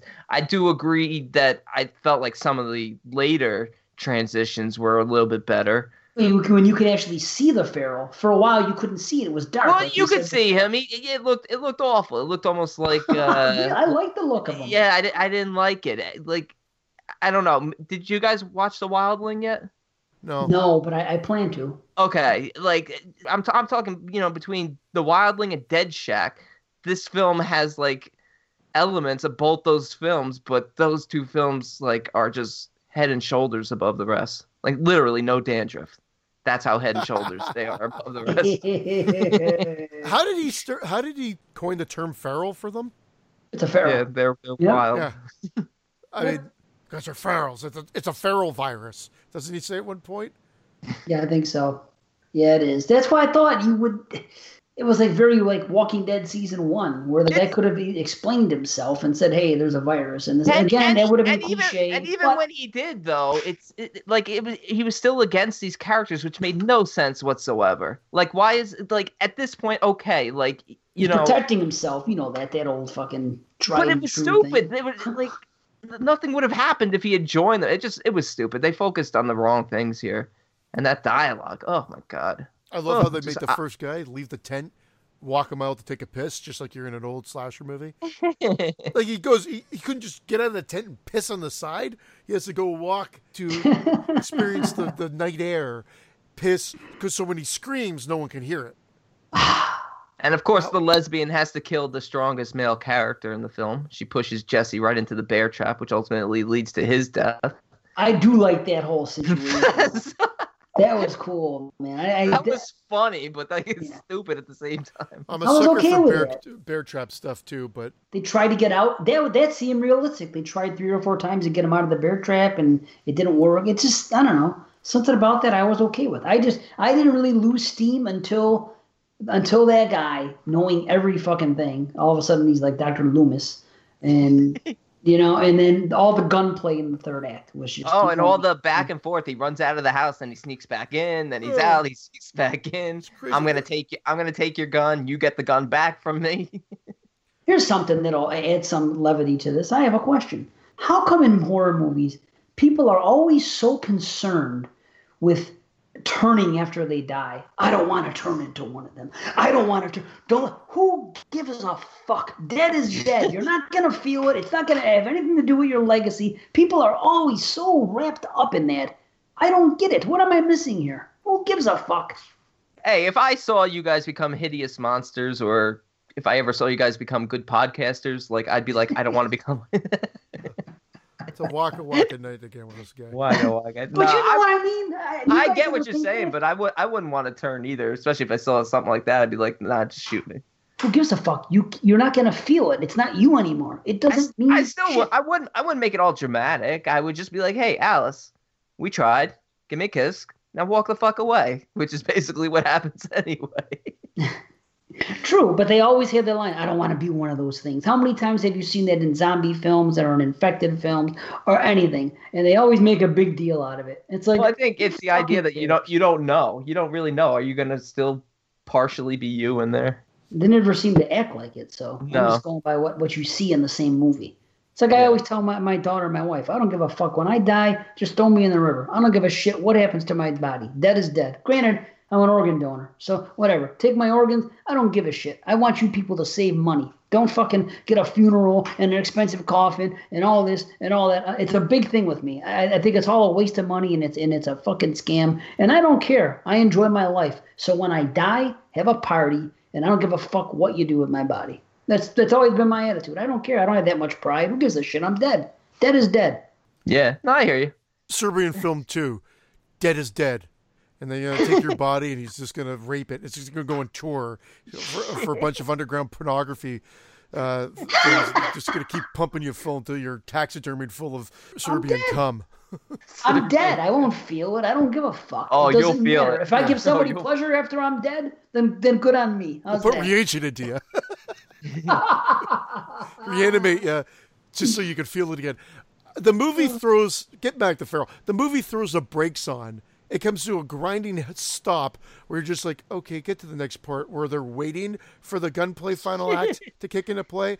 And I found mm-hmm. that that's where I was just like, okay, please get this movie going. I praise the production factor. I don't know, I do not know what the budget of this movie was, but it looked like it had a budget. And that's good. Nighttime shots were good. The gore, like I said, a little bit underlit, I think on purpose, like you guys already brought up. But good look to the film. But I just didn't find it entertaining much It needed at all. more. It needed it needed some sort of twist backstory with the ferals, with the origin of the ferals, because clearly it started before Talbot's son, but we never learned that. And then during the whole shootout, again, it's very dark. There's one scene where um I don't know if it's Jules or Alice, but she shoots at one of the ferals from two feet away, and you think she killed it, but then it lunges at her again like two minutes later. When it's that big, big buildup of him growling cro- and snarling behind her, and she could Yeah. just turn around and blow it away, but she waits like a good ten But she seconds. does, she does, she does turn around and shoot him, but completely misses. I don't understand that. I don't know. It goes just, right beside. No, there, Yeah. there's some craziness, and that Dave. The reason I brought up the the comparison to Evil Dead is ferals, demons, zombies. Everything's interchangeable, so it just it's like I would rather have it just been demons this point. Yeah, yeah, why not? You're right. They but they try to do something different. It's a virus. You know, virus it's is a a hot virus, thing. but It's but a they turned into they. We didn't know what they turned into. They weren't feral animals. They were like vampire zombies. It was it was like I don't know. Be creative. infection. I don't know. It's an infection. Infection infected are hot still. You know what? Where the fuck are the demons? You're right. I want to see a movie like like like like Bava's Demons again. Why can't we just get a demon movie? Where are the Where are these films? Why does everything have to be an infected? You're right. Where are the demons? you get a demon, but like like okay, like stillborn. There's about it- it's about a, the antagonist is the demon. It's not a big spoiler. You you'll know that shortly in the film. It's a supernatural thing, and it's a it's a demon that actually is one that's been I I don't want to say in real life, but it's something that's known. If you're like you know what I mean, it, it's not something that they just made up. It's it's a demon I've I've heard the name of before. But either that's irrelevant. But still, I just want to put that out there because I thought it was kind of cool. But that you do get a demon in that in that respect, like a Conjuring occasionally. But I want to see a batshit crazy demons film, like like Demons again, stuff like that. Wouldn't that be cool? It's coming next year. It's coming next year in 2019. Feral What is it? 2. Feral 2. Where are the demons? Feral Two, Demons. It's like fucking that one movie. A Haunting in Connecticut Two, Ghost of Georgia. the Last Exorcism Two. Haunted in Connecticut 2, Ghosts of Georgia. I mean,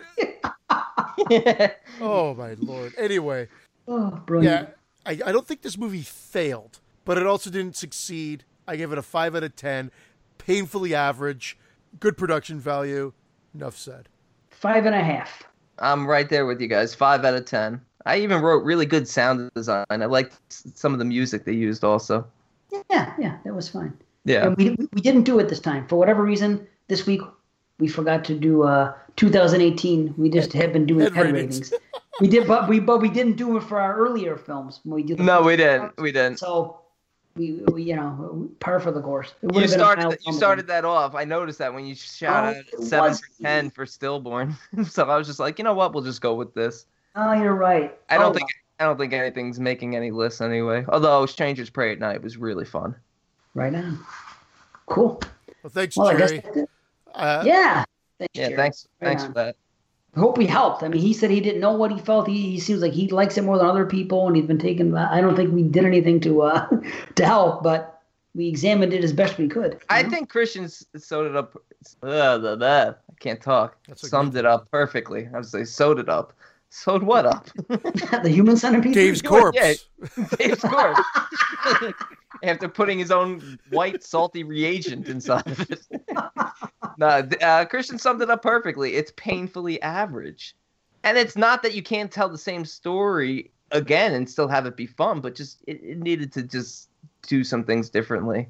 Yeah, Well, that's look, fair. We said the zombie movie's been done to death, yet they seemingly have been coming out with all these unique takes. Dead Shack, the the one I was blowing that I why can't I think of the name right now? Oh, oh, oh. Um, Car- cargo. Cargo. Cargo. And Did you say Rabbit, Fargo? ra- no cargo, ravenous. cargo. Ravenous. Ra- yeah, there's this is Yeah. these are great new takes, and even Cargo. There have been other survival films in a zombie apocalypse that have been done. So it is about the script and the characters, Yes. Yes. and and that's what the difference would be.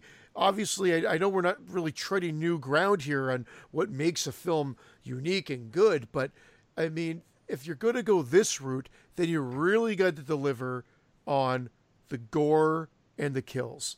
And Yes. this movie had gore and kills, but obviously not enough to elevate it ab- above the derivative script. I think because it's it's so derivative that at this point, like you said, we you, you need the characters are the most important thing, and they're not terrible, but they're just I, I didn't care who lived or died. Whereas in Cargo, in Ravenous, Dead Shack, I like not as much as the other two, but particularly Cargo and Ravenous, they're really like you're you're invested in these characters, you're with them on this on this journey, and the, both films are terrific. Truth. Well, even that other one, you fucking guy. Uh, even uh, it stains the sands red last year. Yeah, or whatnot. like stains his pants brown. yeah, which I might have done during this episode.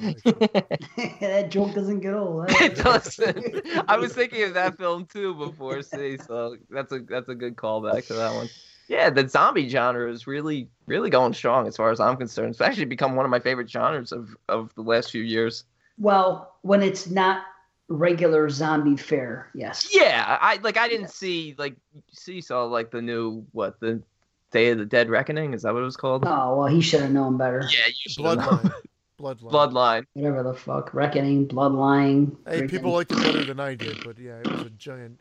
that I wouldn't watch, but these these character driven ones, that's that could always save a film, even if the story is generic to something we've seen before. Just good characters. That's what that's what makes the Battery such a great film. Right on. You're right about that. It's it's nothing new in terms of zombies, but just those two characters are so engaging. For sure. I gotta watch Cargo. Matter of fact, I gotta get a jump on my 2018s. I gotta get back in the swing. Yeah, I, I've slowed down a lot on 2018. I'm still right on pace for where for what I want to hit, but I just uh, I haven't been overly impressed. Don't I'm watch getting on Twa. no, no. I'm gonna watch Cargo. I'm gonna go try to go see Hereditary. I'm gonna watch Strangers 2. I have really, I got a nice list of, of films that I think. Yeah, I still gotta see Hereditary and Quiet Place. Oh, you gotta see Quiet Place. Yeah, I gotta see both those. I got a lot a lot of good ones still left to see. Maybe next show we'll do 2018s again. I don't know. I don't know what we're gonna do. Who knows? Maybe another trilogy like this with some trips. I don't know. I don't know. I've got to watch Yeah. The Descent again. I just didn't get You to it for this show, but I do have to watch it again. Yeah. Maybe something will come up. Maybe something will come up with Patreon. Yeah, thank you guys. Thank, thank you to the patrons. You know, we, we had two of them as triple Rs tonight. So if you guys want to be on there, www.patreon.com slash exploding heads. Just a dollar a month gives you all access. You get in, get to see the videos. You get early access to the shows, and you get um get on the drawings. Obviously, we had a few tonight. So uh, I, I just did a video tonight with my daughter, me and Frankie Z, and I said tonight I will absolutely put out a, a video a month starting now, no question, one way or the other. So we'll we'll try to get more stuff out there. But but that's that. Yeah. Next show we don't know what we're doing. Maybe a show like this, maybe a 2018, maybe a top 20, maybe just topics. I don't know. We don't know maybe, what we're gonna do. Maybe we're not doing another show. Maybe this is the last show. Yes. In that case, fuck both of you. right. And if I die, do whatever you want to my corpse. Okay. I never liked either one of you. nice. Okay, uh, let's sign off. We'll, let's do a professional sign off again. Oh, one of these. Yeah. Again, yeah. Thank you, everybody. We love you all. Thank you, everybody. Again, keep sharing the show. Keep uh, subscribing. Tell your friends. Tell your family. Fun at parties. Okay. Anyway, let me, let me try to get serious. Um, thank you. We love you guys, and thanks for making us number one on Horrorphobia Network once again. Boom! That was a nice surprise. Much love, bruv. Take care, everybody. Take care, everybody. We'll see you guys next time. And um, that's the end of that. I'm Dave Z. I'm Christian. And I'm not. Peace out. and I'm not. What the fuck is that? I'm Christian and I'm not.